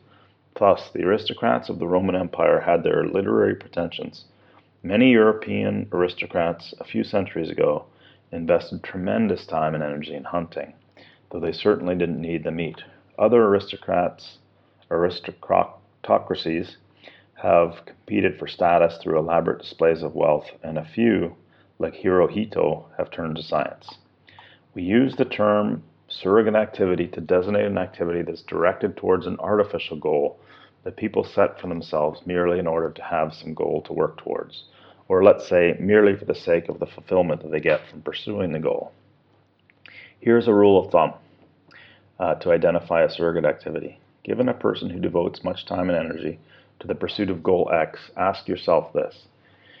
If he had to devote most of his time and energy to satisfying his biological needs, and if that effort required him to use his physical and mental faculties in a varied and interesting way, would he still feel seriously deprived because he did not attain goal X?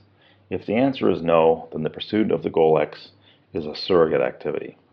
Hirohito's studies in marine biology are a clear example of a surrogate activity. On the other hand, the pursuit of sex and love, for example, is not a surrogate activity because most people, even if their existence were otherwise satisfactory, would feel deprived if they passed their lives without ever having a relationship with a member of the opposite sex. But pursuit of an excessive amount of sex, more than one really needs, can be considered a surrogate activity. In modern, this might be the summary of his entire thesis right here. In modern industrial society, only a minimal effort is necessary to satisfy one's physical needs. It's enough to go through a training program, acquire some petty technical skill, then come to work on time and exert the most modest uh, effort needed to hold a job. The only requirements are a moderate amount of intelligence and, most of all, simple obedience. If one has those, society takes care of one from cradle to grave. Yes, there is an underclass that cannot take the physical necessities for granted, but we're speaking here of mainstream society. Thus, it is not surprising that modern society is full of surrogate activities. These include scientific work, athletic achievement, humanitarian work, artistic and literary creation, climbing the corporate ladder, acquisition of money and material goods, far beyond the point at which they cease to give any additional physical satisfaction, and social activism, when it addresses issues that are not important for the activist personally, as in the case of white activists who work for the rights of non white minorities. These are not always pure surrogate activities, since for many people, they may be motivated in part by needs other than the need, the need to have some goal to pursue. Scientific work may be motivated in part by a drive for prestige, artistic creation by a need to express feelings, militant social activism by hostility, but for most people who pursue them, these activities are in large part surrogate activities. For example, the majority of scientists will probably agree that fulfillment they get from their work is more important than the money and prestige they earn. For many, if not most, surrogate activities are less satisfying than the pursuit of real goals. That is, goals that people would want to attain even if their need for the power process were already fulfilled. One indication of this is the, in, is the fact that in many or most cases, people who are deeply involved in surrogate activities are never satisfied, never at rest. Thus, the moneymaker constantly strives for more. The scientist no sooner solves one problem than he moves to the next. The long distance runner drives himself to run always farther and faster. Many people who pursue surrogate activities will say they get far more fulfillment from these activities than they do from their mundane business of satisfying their biological needs. But that's because in our society, the effort needed to satisfy the biological needs has been reduced to triviality. More importantly, in our society, people do not satisfy their biological needs autonomously, but by functioning as part of an immense social machine. In contrast, people generally have a great deal of autonomy in pursuing their surrogate activities. Autonomy. This is the fourth of the of the four points um, he described in the power process. Autonomy as a part of the power process may not be necessary for every individual, but most people need it for a greater or lesser degree of autonomy in working towards their goals. Their efforts must be undertaken on their own initiative and must be under their own direction and control. Yet most people do not have to exert this initiative, direction, and control as single individuals. It is usually enough to act as a member of a small group. Thus, if half a dozen people discuss a goal among themselves and make a successful joint effort to attain that goal, their need for the power process will be served. But if they work under rigid orders handed down from above that leave them no room for autonomous decision and initiative, then their need for the power process will not be served. The same is true when decisions are made on a collective basis. If the group is making collective decisions is so large that the role of each individual is insignificant. It is true that some individuals seem to have little need for autonomy. Either their drive for power is weak or they satisfy it by identifying themselves with some powerful organization to which they belong. And then there are the unthinking animal types who seem to be satisfied with purely physical sense of power. The good combat soldier who gets his sense of power by developing fighting skills that he is quite content to use in blind obedience to his superiors. But for most people, it's through the power process, having a goal, making an autonomous effort, and attaining that, that goal that self esteem, self confidence, and a sense of power are acquired. When one does not have adequate opportunity to go through the power process, the consequences are, depending on the individual and on the way the power process is disrupted, boredom, demoralization, low self esteem, inferiority feelings, defeatism, depression, anxiety, guilt, frustration, hostility, spouse or child abuse, insatiable hedonism, abnormal sexual behavior, sleep disorders, eating disorders, etc. Sources of social, so he's now described the power process. Sources of social problems. Any foregoing symptoms can occur in any society, but in modern industrial society, they're present on a massive scale. We aren't the first to mention that the world seems to be going crazy. This sort of thing is not normal for human societies. There is a good reason people believe that primitive man suffered from less stress and frustration and was better satisfied with his way of life than modern man is. It is true that not all was sweetness and light in primitive societies. Abuse of women was common among the uh, Australian Aborigines. Transsexuality was fairly common among some of the American Indian tribes. But it does appear that, generally speaking, the kinds of problems that we have listed in the preceding paragraph were far less common among primitive peoples than they are in modern society.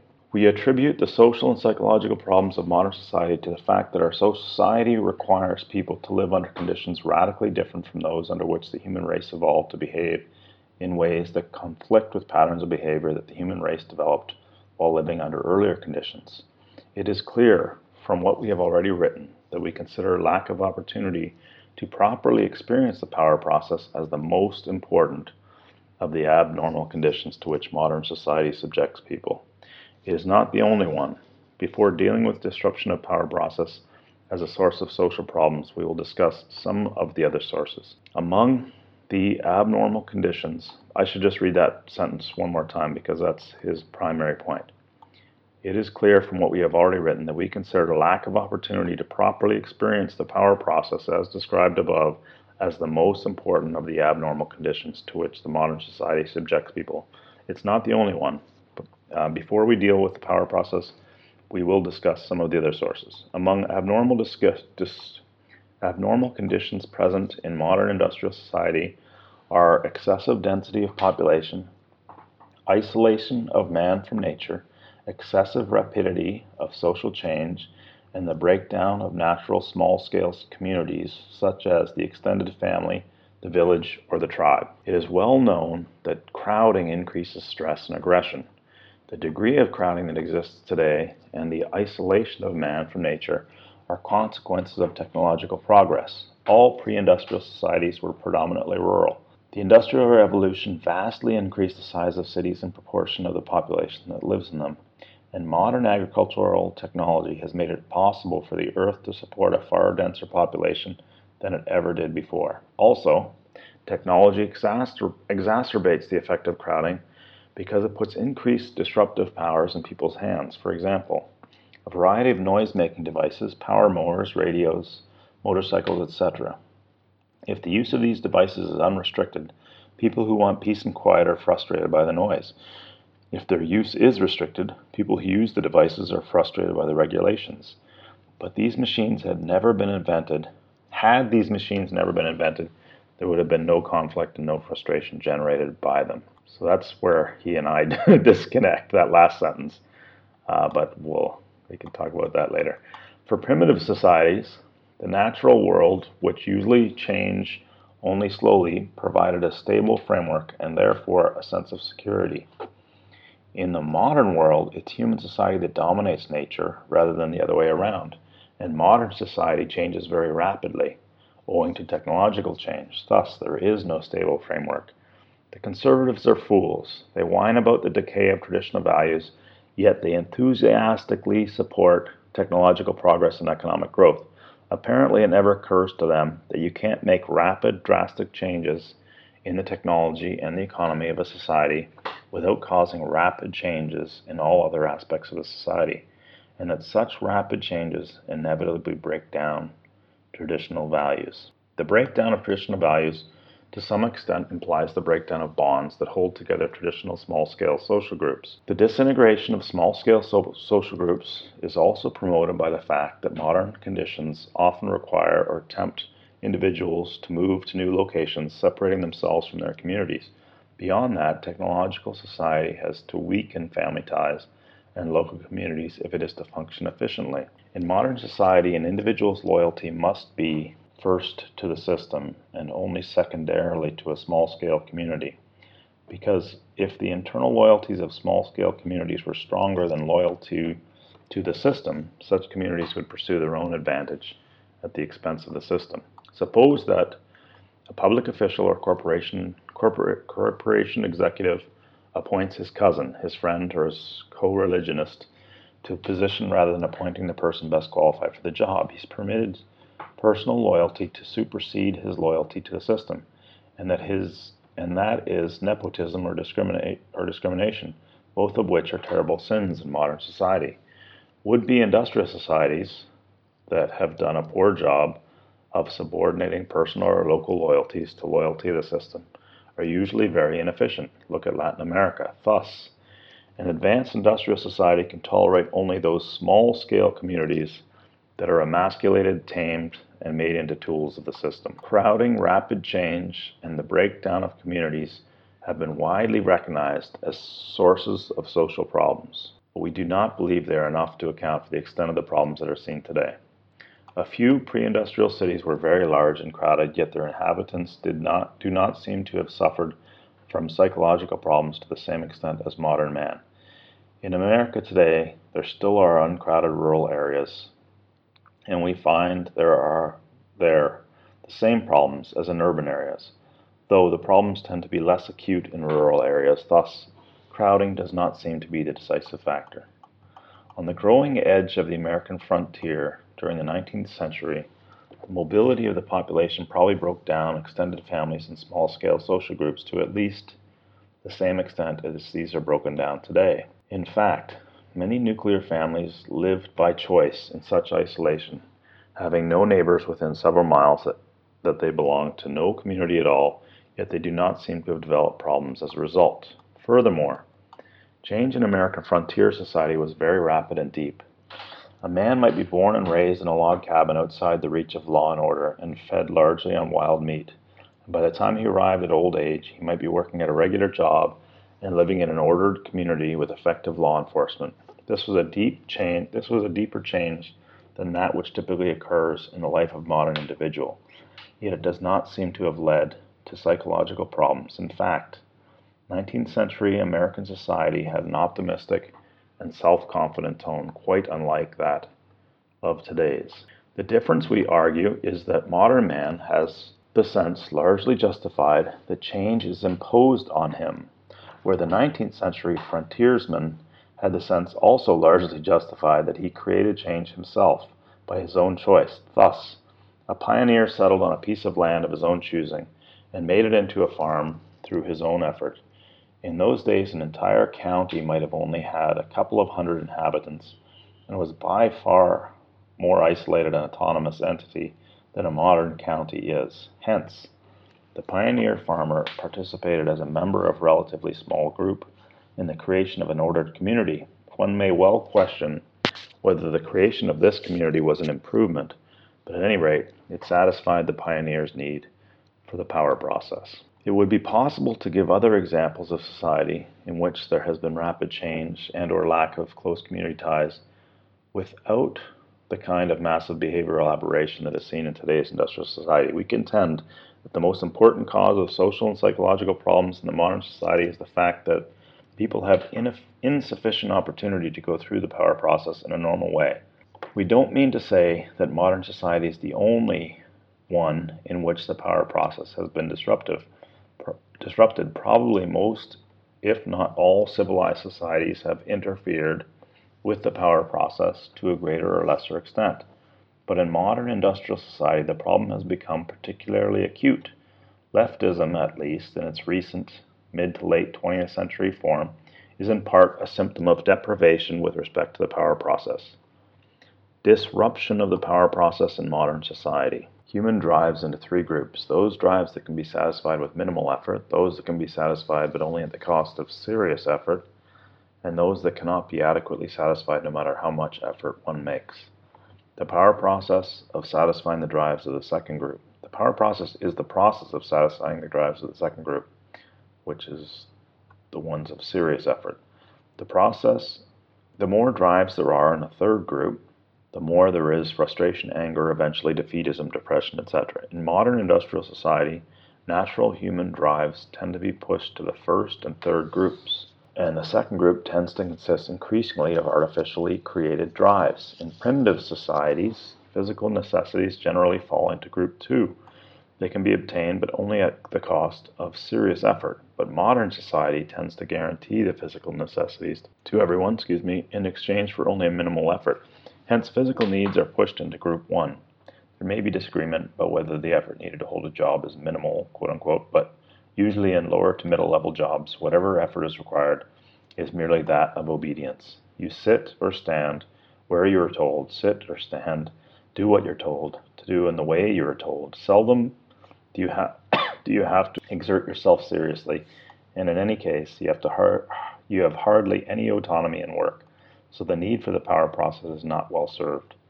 Social needs, such as sex, love, and status, often remain in group two in modern society depending on the situation of the individual.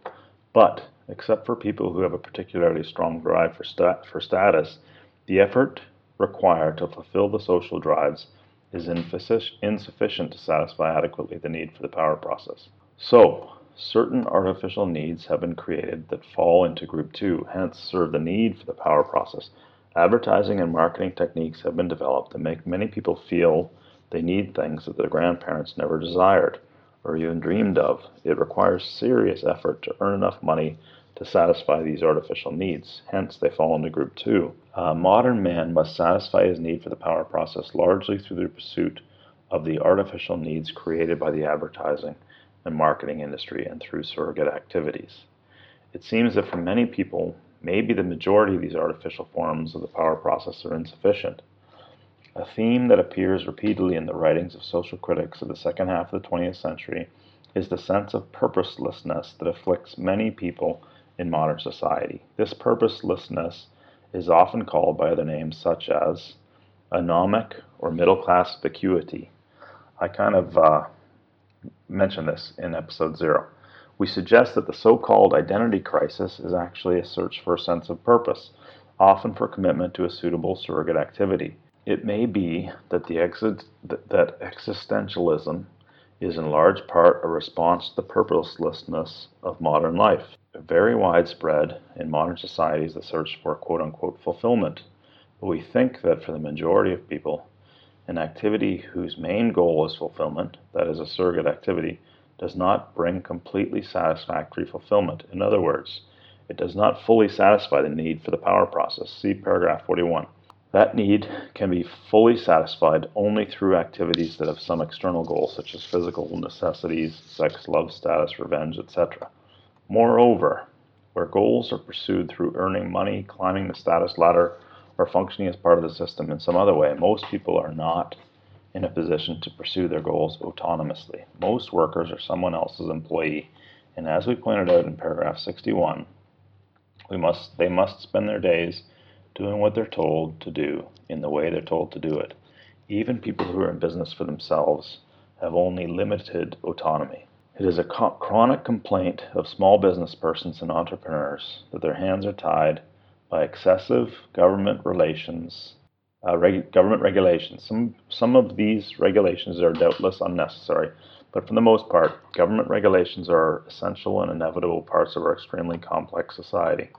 A large this is this is him talking. This is uh, this is not the the view of of um, the Mark Passio worldview. A large portion of small business today operates on the franchise system. It was reported in the Wall Street Journal a few years ago that many of the franchise granting companies require the applicants for franchises to take personality test that is designed to exclude those who have creativity and initiative because such persons are not sufficiently docile to go along obediently with a franchise system. I didn't know that. This excludes from small business many of the people who most need its autonomy.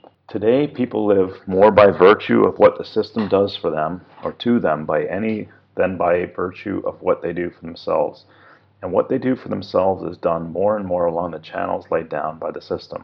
Opportunities tend to be those that the system provides. The opportunities must be exploited in accord with rules and regulations, and techniques prescribed by experts must be followed if there's to be a chance of success. Thus, the power process is disrupted in our society through a deficiency of real goals and a deficiency of autonomy in pursuing those goals, but it is also disrupted because of those human drives that fall into group three, the drives that one cannot adequately satisfy no matter how much effort one makes. One of these drives is the need for security. Our lives depend on decisions made by other people. We have no control over these decisions. This is, by the way, this is a point that I never fully considered consciously until I read this. Our lives depend on decisions made by other people. We have no control over these decisions, and usually we do not even know the people who make them. We live in a world in which relatively few people, maybe 500 or 1,000, make the important decisions. Philip Heymann of Harvard Law School, quoted by Anthony Lewis in the New York Times, April 21, 1995. That was the quotation. We live in a world in which relatively few people, maybe 500 or 1,000, make the important decisions. New York Times quote. Our lives depend on whether safety standards at a nuclear power plant are properly maintained, on how much pesticide is allowed to get into our food, or how much pollution is in our air, or how skillful or incompetent our doctor is. Whether we lose or get a job may depend on decisions made by government economists or corporate executives and so forth. Most individuals are not in a position to secure themselves against these threats more than a very to um, more than a very limited extent. The individual's search for security is therefore frustrated, which leads to a sense of permanent powerlessness. It may be objected that primitive man is physically less secure than modern man, as is shown by his shorter life expectancy. Hence, modern man suffers from less not more than the amount of insecurity that is normal for human beings. But psychological security does not closely correspond with physical security. What makes us feel secure is not so much objective security as a sense of confidence in our ability to take care of ourselves. Primitive man, threatened by a fierce animal or by hunger, can fight in self defense or travel in search of food. He has no certainty of success in these efforts, but he is by no means helpless against the things that threaten him. The modern individual, on the other hand, is threatened by many things against which he is helpless nuclear accidents, carcinogens in foods, environmental pollution, war, increasing taxes, invasion of his privacy by large organizations, nationwide social or economic phenomena that may disrupt his way of life. It is true that primitive man is powerlessness is powerless against some of the things that threaten him. Disease, for example, but he can accept the risk of disease stoically. It is part of the nature of things. It is no one's fault unless he, it is the fault of some imaginary and personal demon. But threats to the modern individual tend to be man made. They are not the result of chance, but are imposed on him by other persons whose decision he as an individual is unable to influence. Consequently, consequently he feels frustrated, humiliated, and angry. These two paragraphs remind me of um, family farm communities that I was uh, very closely uh, involved with as, as a kid, all through my childhood and teens.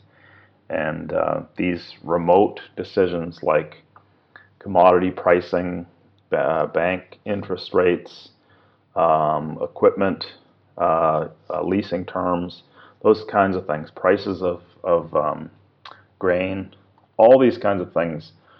That these these were like extremely entrepreneurial, stoic, take care of my own kinds of guys, and they were completely at the mercy of a bunch of these anonymous decision making bodies that he's alluding to here. Thus, primitive man, for the most part, has his security in his own hands, either as an individual or as a member of a small group, whereas the security of modern man is in the hands of persons or organizations that are too remote or too large for him to be able to personally influence. So, modern man's drive for security tends to fall into groups 1 and 3. In some areas, food, shelter, etc., his security is, is assured at the cost of only trivial effort whereas in other areas he cannot attain security. The foregoing greatly simplifies the real situation, but it does not but it does indicate in a rough general way how the condition of modern man differs from that of primitive man. People have many transitory drives or impulses that are necessarily frustrated in modern life, hence fall into group 3. One may become angry, but modern society cannot permit fighting. In many situations, it does not even permit verbal aggression. When going somewhere, one may be in a hurry, or one may be in a mood to travel slowly, but one generally has no choice but to move with the flow of traffic and obey the traffic sig- signals. One may want to do one's work in a different way, but usually one can work only in accordance with the rules laid down by one's employer. In many other ways as well, modern man is strapped down by a network of rules and regulations, explicit or implicit, that frustrate many of his impulses and thus interfere with the power process. Most of these regulations cannot be dispensed with because they are necessary for the functioning of industrial society. Modern society is, in certain respects, extremely permissive. In matters that are irrelevant to the functioning of the system, we can generally do what we please. We can believe in any religion we like, as long as it does not encourage behavior that is dangerous to the system. We can go to bed with anyone we like, as long as we practice quote unquote safe sex. We can do anything we like, as long as it is unimportant. But in all important matters, the system tends increasingly to regulate our behavior. Behavior is regulated not only through the explicit rules and not only by the government. Control is exercised through the indirect coercion or through psychological pressure or manipulation, and by organizations other than the government or by the system as a whole. Most large organizations use some form of propaganda to manipulate public attitudes or behavior. Propaganda is not limited to commercials and ads, but sometimes it is not even consciously intended as propaganda by the people who make it. For instance, the content of entertainment programming is a powerful form of propaganda, an example of indirect coercion.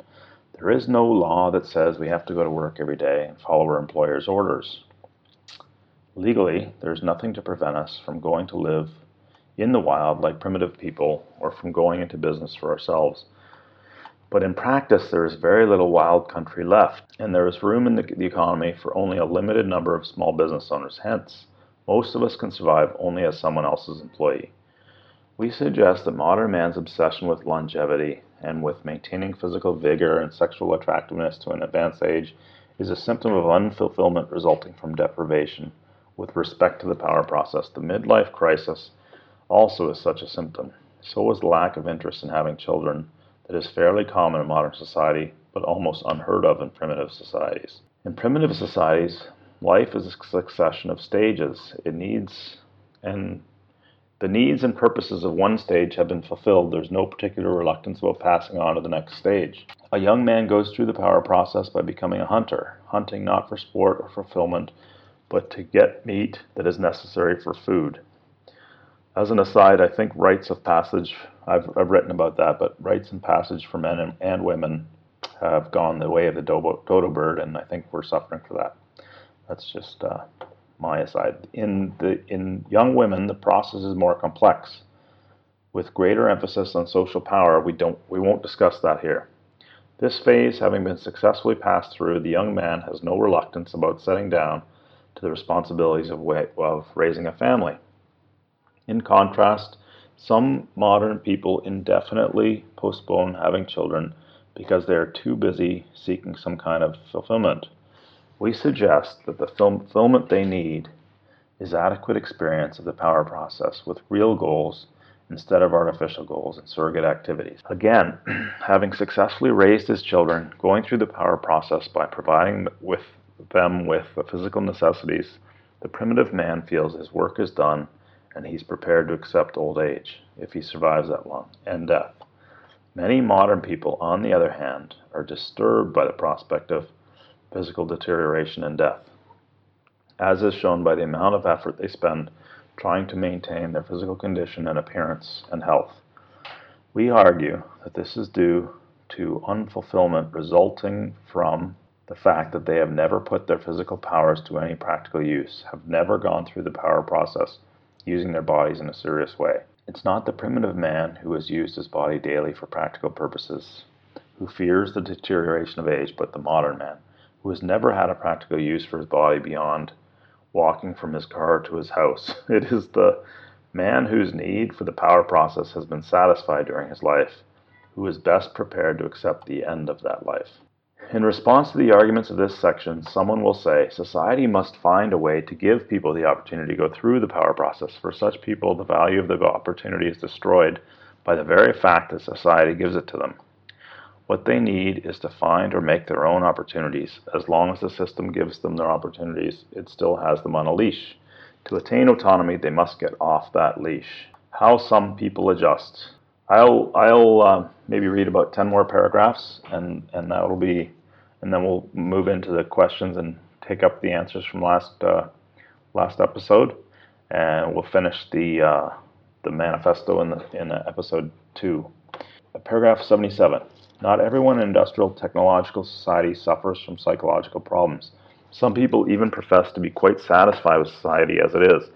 We now discuss some of the reasons why people differ so greatly in their response to modern society. First, there doubtless are differences in the, in the strength of the drive for power. Individuals with weak drive for power may have relatively little need to go through the power process, or at least relatively little need for autonomy in that process. These are docile types who would have been happy as plantation workers in the Old South. We don't mean to sneer at plantation workers of the Old South. To their credit, most of them were not content with their servitude. We do sneer at people who are content with servitude. Some people may have some exceptional drive in pursuing which they satisfy their need for the power process. For example, those who have an unusually strong drive for social status may spend their whole lives climbing the status ladder without ever getting bored with that game. Those people baffle me too. People vary in their susceptibility to advertising and marketing techniques. Some are so susceptible that even if they make a great deal of money, they cannot satisfy their constant craving for the shiny new toys that the marketing industry dangles before their eyes. So they always feel hard pressed financially, even if their income is large and their cravings are frustrated. Yes, we all know people like that. Some people have low susceptibility to advertising and marketing. These are the people who aren't interested in money. Material acquisition doesn't serve their need for power, for the power process. People who have medium susceptibility to advertising and marketing are able to earn enough money to satisfy their craving for goods and services, but only at the cost of serious effort. Putting in overtime, taking a second job, earning promotions, etc. Thus, material acquisition serves their need for the power process, but it does not necessarily follow that their need is fully satisfied. They may have insufficient autonomy in the power process. Their work may consist of following orders, and some of their drives may be frustrated. We are guilty of oversimplifications in the preceding paragraphs because we have assumed that the desire of material acquisition entirely a creation of advertising marketing. Of course, it's not that simple. Some people partly satisfy their need for power by identifying themselves with a powerful organization or a mass movement. An individual lacking goals or power joins a movement or an organization, adopts its goals as his own, and works towards these goals. When some of the goals are attained, the individual, even through, though his personal efforts have played only an insignificant part in the attainment of goals, feels through his identification with movement or organization as if he had gone through the power process himself. This phenomenon was exploited by the fascists, Nazis, and communists. Our society uses it too, though less crudely. For example, Manuel Nor- Noriega was an irritant to the U.S. Uh, U.S. Uh, made a goal, punish Noriega. They called him Strongman Noriega.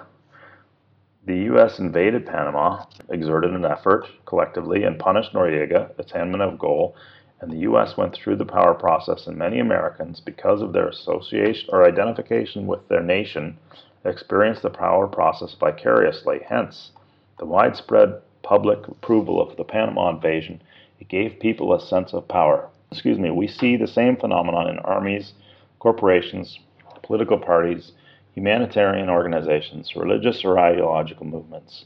In particular, leftist movements tend to attract people who are seeking to satisfy their need for power, but more, for most people, identification with a large organization or a mass movement doesn't fully satisfy the need for power. Another way in which people satisfy their need for the power process is through surrogate activities, as we explained earlier. A surrogate activity is an activity directly directed towards an artificial goal. For instance, there is no practical motive for building an enormous muscles, hitting a little ball into a hole, or acquiring a complete series of postage stamps yet.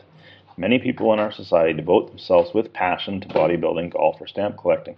Some people are more other directed than others and therefore will more readily attach importance to a surrogate activity simply because the people around them treat it as important or because society tells them it's important. That's why some people get very serious about essentially trivial activities such as sports or bridge or chess or arcane scholarly pursuits, whereas others are more clear sighted, never see these things as anything but the surrogate activities that they are, and consequently never attach enough importance to them to satisfy their need of the power process. It only remains to point out that in many cases a person's way of earning a living is also a surrogate activity, not a pure surrogate activity, since part of the motive is to gain the physical necessities of life, as, as well as social status and the luxuries that advertising makes them want. But many people put into their work far more effort than is necessary to earn whatever money and status they require, and this extra effort constitutes a surrogate activity. This extra effort, together with the emotional investment that accompanies it, is one of the most potent forces acting towards the continual development and perfecting of the system with negative consequences for individual freedom. Especially for the most creative scientists and engineers, work tends to be largely a surrogate activity. Yes, this has always confounded me as well. This point is so important that it deserves a separate discussion, which we shall give it in a couple of paragraphs. In this section, once that discussion's over, we'll wrap this, this uh, episode. In this section, we have explained how many people in modern society do satisfy the need for the power process to a greater or lesser extent, but we think that for the majority of people, the need for the power process is not fully satisfied. In the first place, those who have an insatiable drive for status or who get firmly hooked on a surrogate activity or who identify strongly enough with a movement or organization are exceptional personalities. Others are not fully satisfied with surrogate activities or by identification with organization. In the second place, too much control is imposed by the system through explicit regulation or through socialization, which results in a deficiency of autonomy and in frustration due to the impossibility of attaining certain goals and the necessity of restraining too many impulses. But even if most people in industrial technological society were well satisfied, we would still be opposed to that form of society because, among other reasons, we see we consider it demeaning to fulfill one's needs for the power process through surrogate activities or through identification with an organization rather than the pursuit of real goals.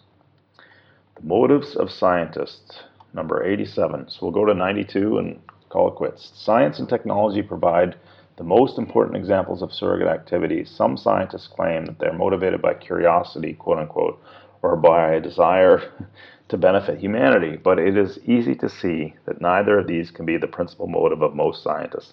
As for curiosity, that notion is simply absurd.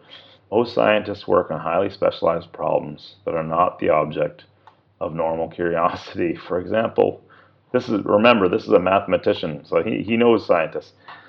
For example, is an astronomer, a mathematician, or an entomologist curious about the properties of isopropyl trimethyl, methane? Of course not.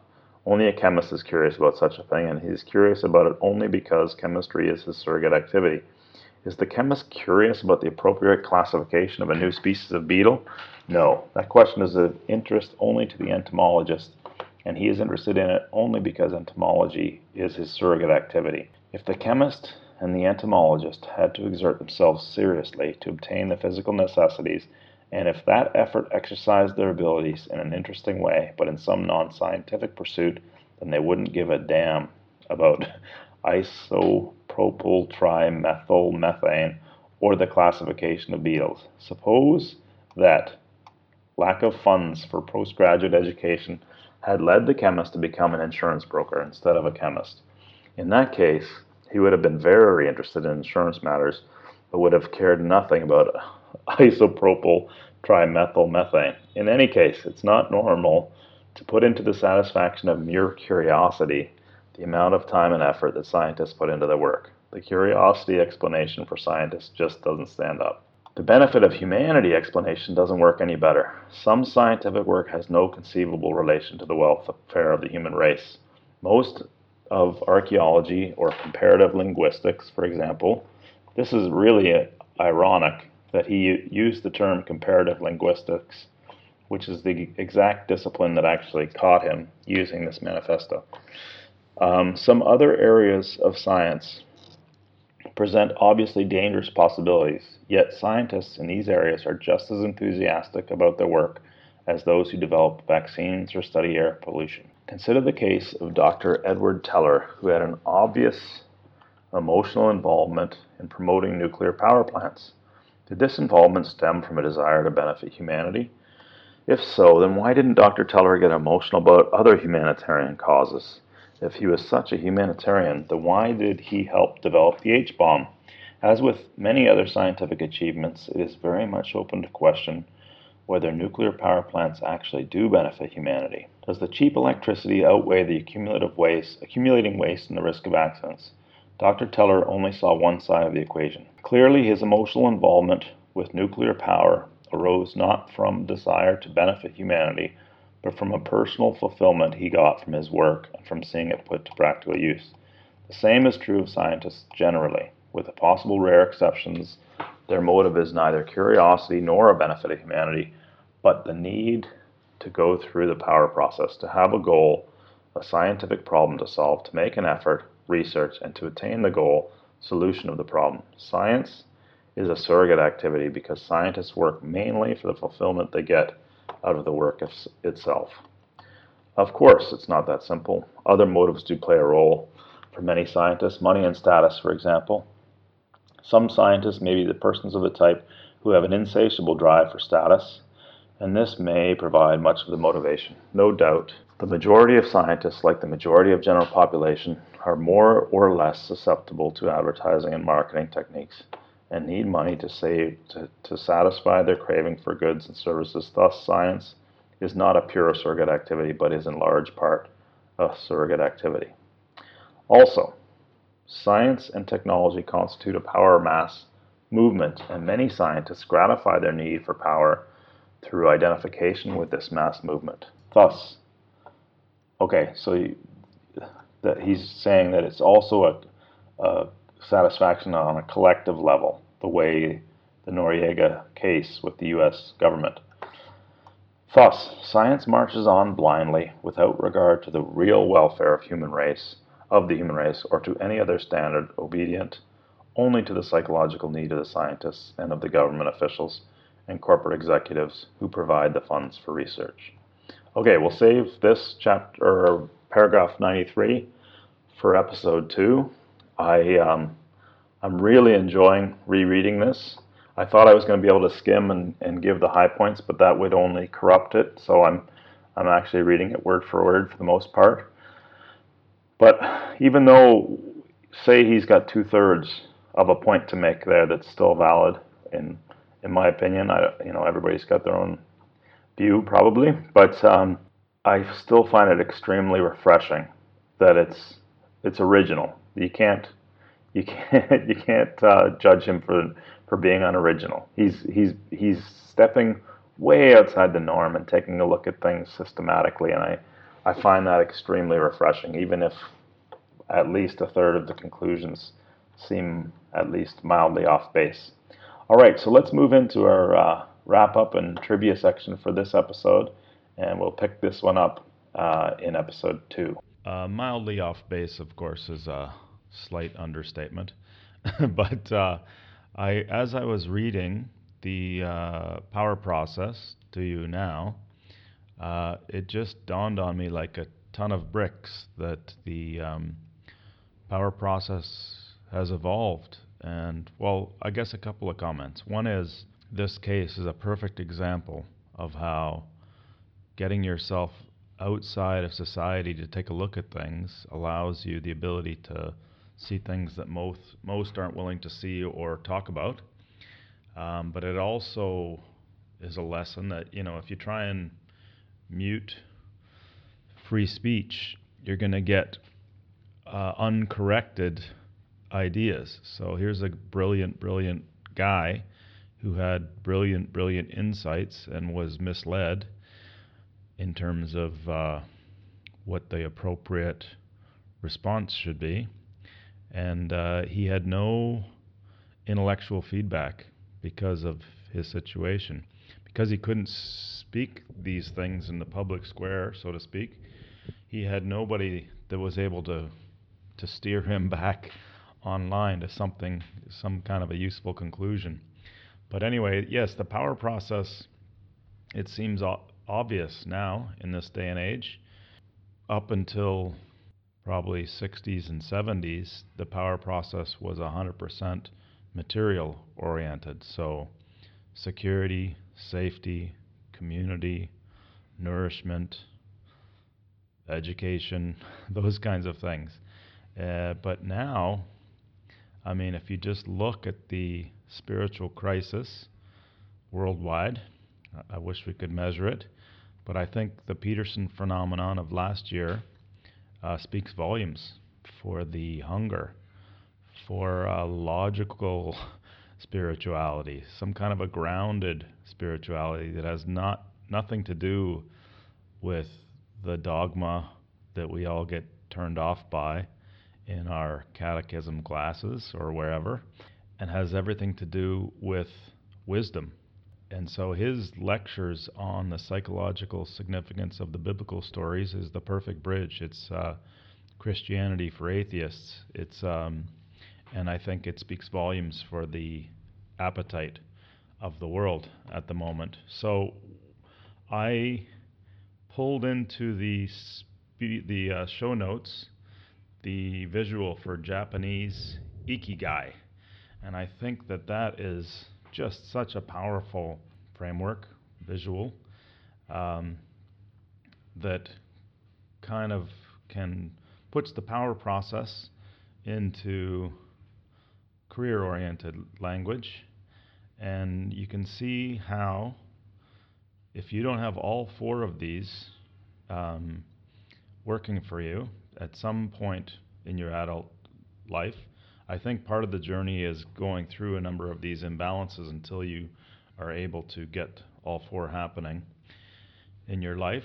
Um, then you, you can see that how uh, dissatisfying your your life will be if you're not able to get all four of these humming together. So if you're not if you're not uh, able to see the visual, it's really the intersection set of what you love, what you really love, what you're good at, what you get paid for, and what the world needs.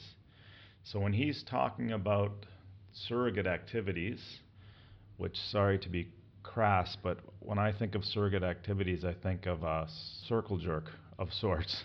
I'm talking about like you're, you, it's like intellectual uh, stimulation that goes nowhere. So I, that's, or you know, uh, stimulating your skills or your abilities, but it actually has no lasting contribution. I think that's a good way of thinking of these these proxies because people uh, tend to compare to the alternative. It's way way better to be challenging yourself on a scientific problem and getting prestige in your professional circles. And maybe you never sit back and say, well, uh, what did I, what have I done for the world today? You're satisfied with, with the other three, with basically um, doing what you enjoy doing, doing what you're good at, and doing what you get paid for. And you never think, have I, am I resonating with the appetite the world needs right now. So um, this ikigai visual is extremely powerful, and most of us don't have the luxury to start thinking and considering and moving it, our activities into alignment with this until probably our 40s. But um, but it's something to shoot for, and I think it's a good framework to think about the power process. Uh, Mark Passio calls calls what he does the the great work. So essentially, waking up the world, waking up the world on both levels, the microcosm and the macrocosm. At the micro level, it's it's getting in touch with the imperial self, getting in touch with your own personal sovereignty, and that's really what natural law is teaching to what the unlimited nature of your being and what um, what's your what are your natural born rights, God given. Uh, and then the defense principle goes along with defending anybody that tries to transgress against those rights. That's the great work is waking yourself up, and once you get yourself to a certain point, uh, having the skills and abilities to help share the journey with a broader population, with your community and beyond. And so I think that the great work, and whatever that means for you is is really what the um, what the world is starving for right now. So it doesn't mean that you know there are all kinds of great professions. We'll take this up in one of the trivia answers for next week. Doesn't mean that if you're a, a, a librarian, you know you're doing great things. Doesn't mean everybody has to drop everything and and um, everybody has to contribute to their own to their own abilities, uh, obviously. So if you see the ikigai the Ikigai visual, you'll get the idea, and it's going to be different for everyone. But the spiritual awakening through knowledge and understanding, which is the tirade that Mark is on, um, you know, contributing to that, that seems to be, uh, from my perspective, the number one starvation of the world at the moment. Uh, but we'll continue on that theme in future shows.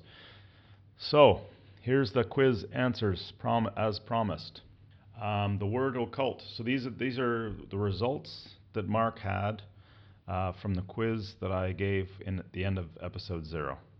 He had 95% could not define the word occult. The point with that question is that the mind controllers, the what does he call them, social engineers, they hide, uh, they hide, they hide the most meaningful bits of knowledge in the most obvious places. But the word occult has been associated through Hollywood as being satanic and dark and evil.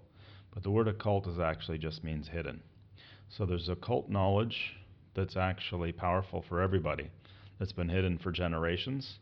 And if you don't know that, when the, the moment you see occult knowledge, people look away because they're they think they're going to see vampires and Frankenstein and whatever else.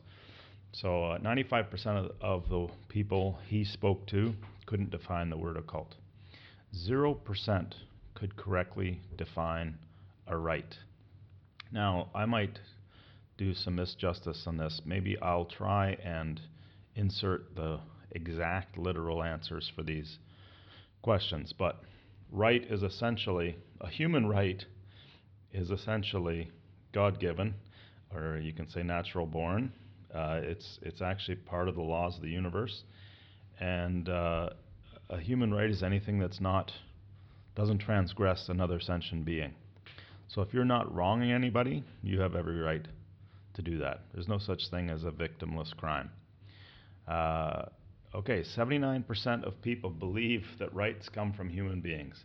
So he's trying to make the point with this data how unbelievably socially engineered we've been and the, the cage of our mind control and just some fundamental understanding we have to snap out of.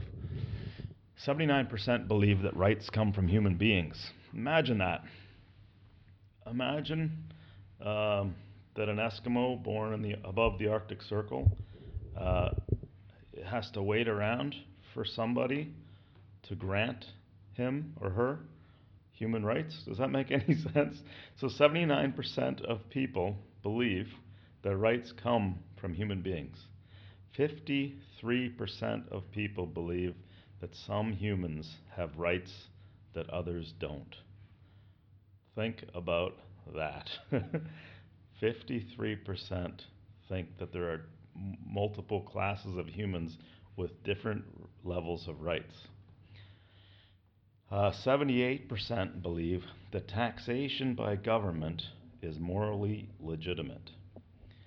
So, uh, the way Mark explains this is your income is the fruits of your labor. So you're taking your skills and abilities and your will and you're applying it to some endeavor and you get some kind of a payback for that and that's the fruits of your labors. Now somebody is coming in, somebody from some anonymous part of the country is coming in and telling you that 30, 40, 50, 60% of the value you created for yourself belongs to them. Okay? Think about that. Think about the moral illegitimacy of that. That is gangster. But um, anyway, so that's the point of that of that stat. 78% of people believe that taxation is necessary for society to function. Okay, so this is just absolute brainwashing. Think about any enterprise that works magically, that works beautifully. So think of a Saturday morning farmer's market. It's all voluntary, right? Everybody's involved to their ability, to what their offering is, sets their prices. It's all, the whole thing is voluntary. Do you need a government involved in something like that? So, why, in God's name, do four out of five people believe that the that they need to give their money to some anonymous body to help society function? That's baffling. 63% believe drug laws are morally legitimate and necessary. So again, take the Eskimo above the Arctic Circle.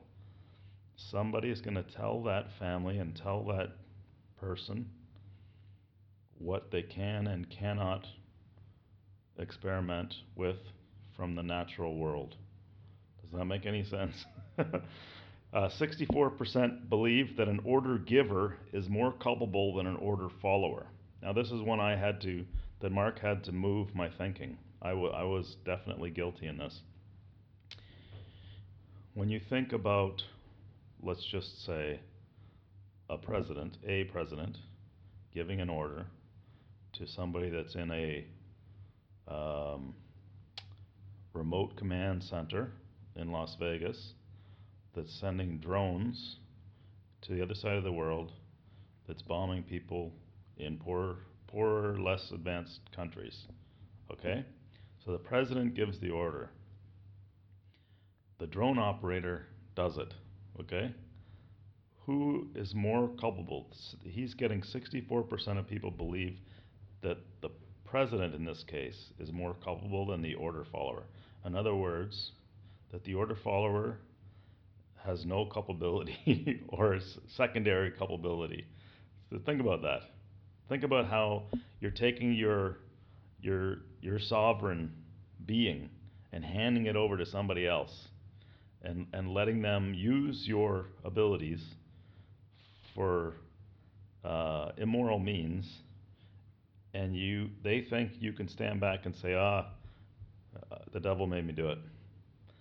That you, you don't have any moral, or your, at least your moral claim uh, is secondary to the order giver. So the uh, answer in that one is the order follower is the culpable one.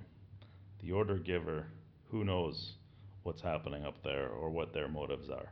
But if you're if you're perpetrating a crime or an immoral act, you're the culpable one. Uh, 74% do not think firearm ownership is a human right. I know this is a touchy one, um, especially in my home country and most of Europe, but this comes back to knowing your rights. Uh, if we all lived in the Garden of Eden and we all lived morally, nobody would need to own a, a firearm, right? But the problem is that there's this disconnect. We've been convinced that some people can carry firearms and some people can't. So that makes the population completely uh, handing over their their rights. They've got no defense. They've got no defense against the guys that have the guns under man's law.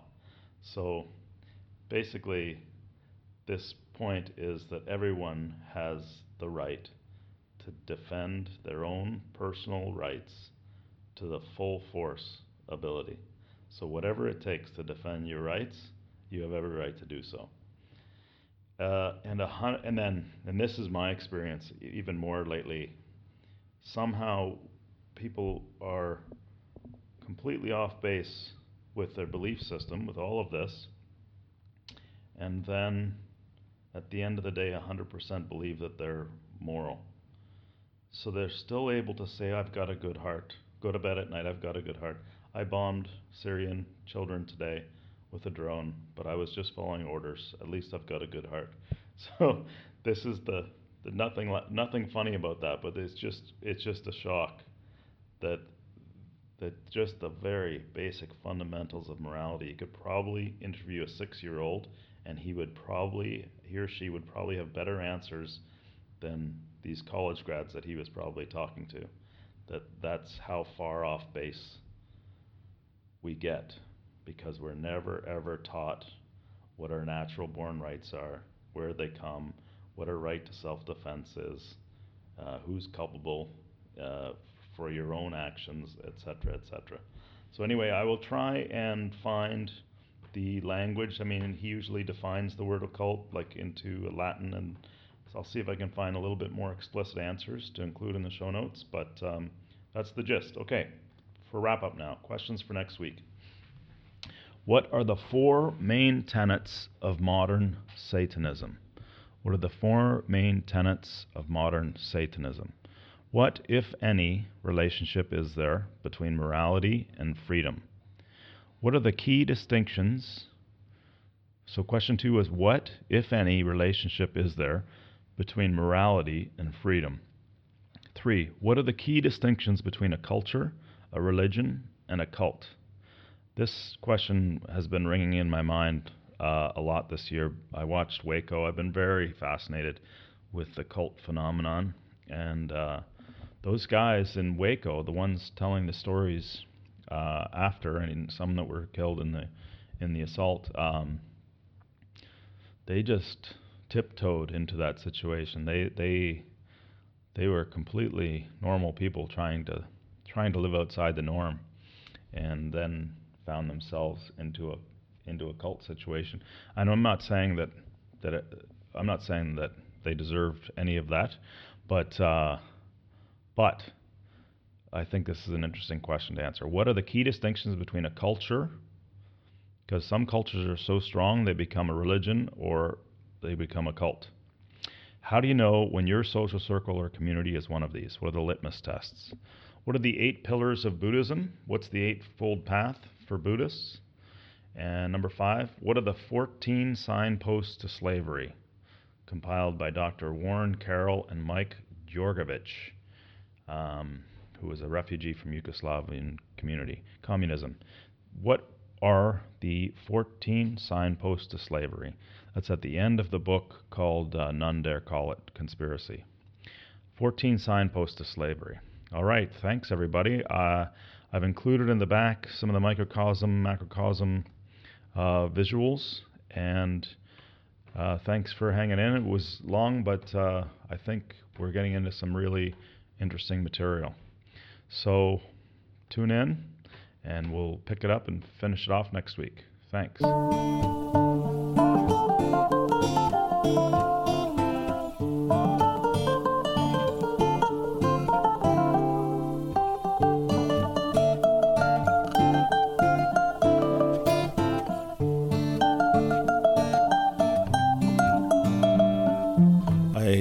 Have any excuses left for technology. I've got all the pieces in place, with the exception of a couple of adapters for the on location option when it comes along. Uh, I've got all the linkages in place on the podcast website now for the for wh- whatever player you'd like to use, and um, and YouTube is linked in as well. So in the next episodes lined up, we have a plan for that one, and we'll just kind of follow the feedback and follow the um, the microcosm to lead us towards what the following topic will be after that. But uh, I found this a rich, a rich journey, absolutely. So looking forward to your feedback. Give us a like, and we'll keep it coming. I again kept a link for a, a product I was happy with um, through the that I heard about through the Jordan Peterson podcast, the Harry's Shave Club. They've got uh, flexible options and Christmas gifts and what have you. So if you're interested head on over there. The link is on the podcast site, uh, as well as a few other links. I included one to a doctor in exile, actually, that uh, that I still I still use some of her advice on her journey. She was basically unlicensed for healing people without pharmaceuticals, so um, she's a, a Harvard MD. Uh, anyhow, there's a bunch of related links like that uh, in the podcast episode one section, and we'll get in touch next week. Uh, enjoyed the ride. All right, talk to you then.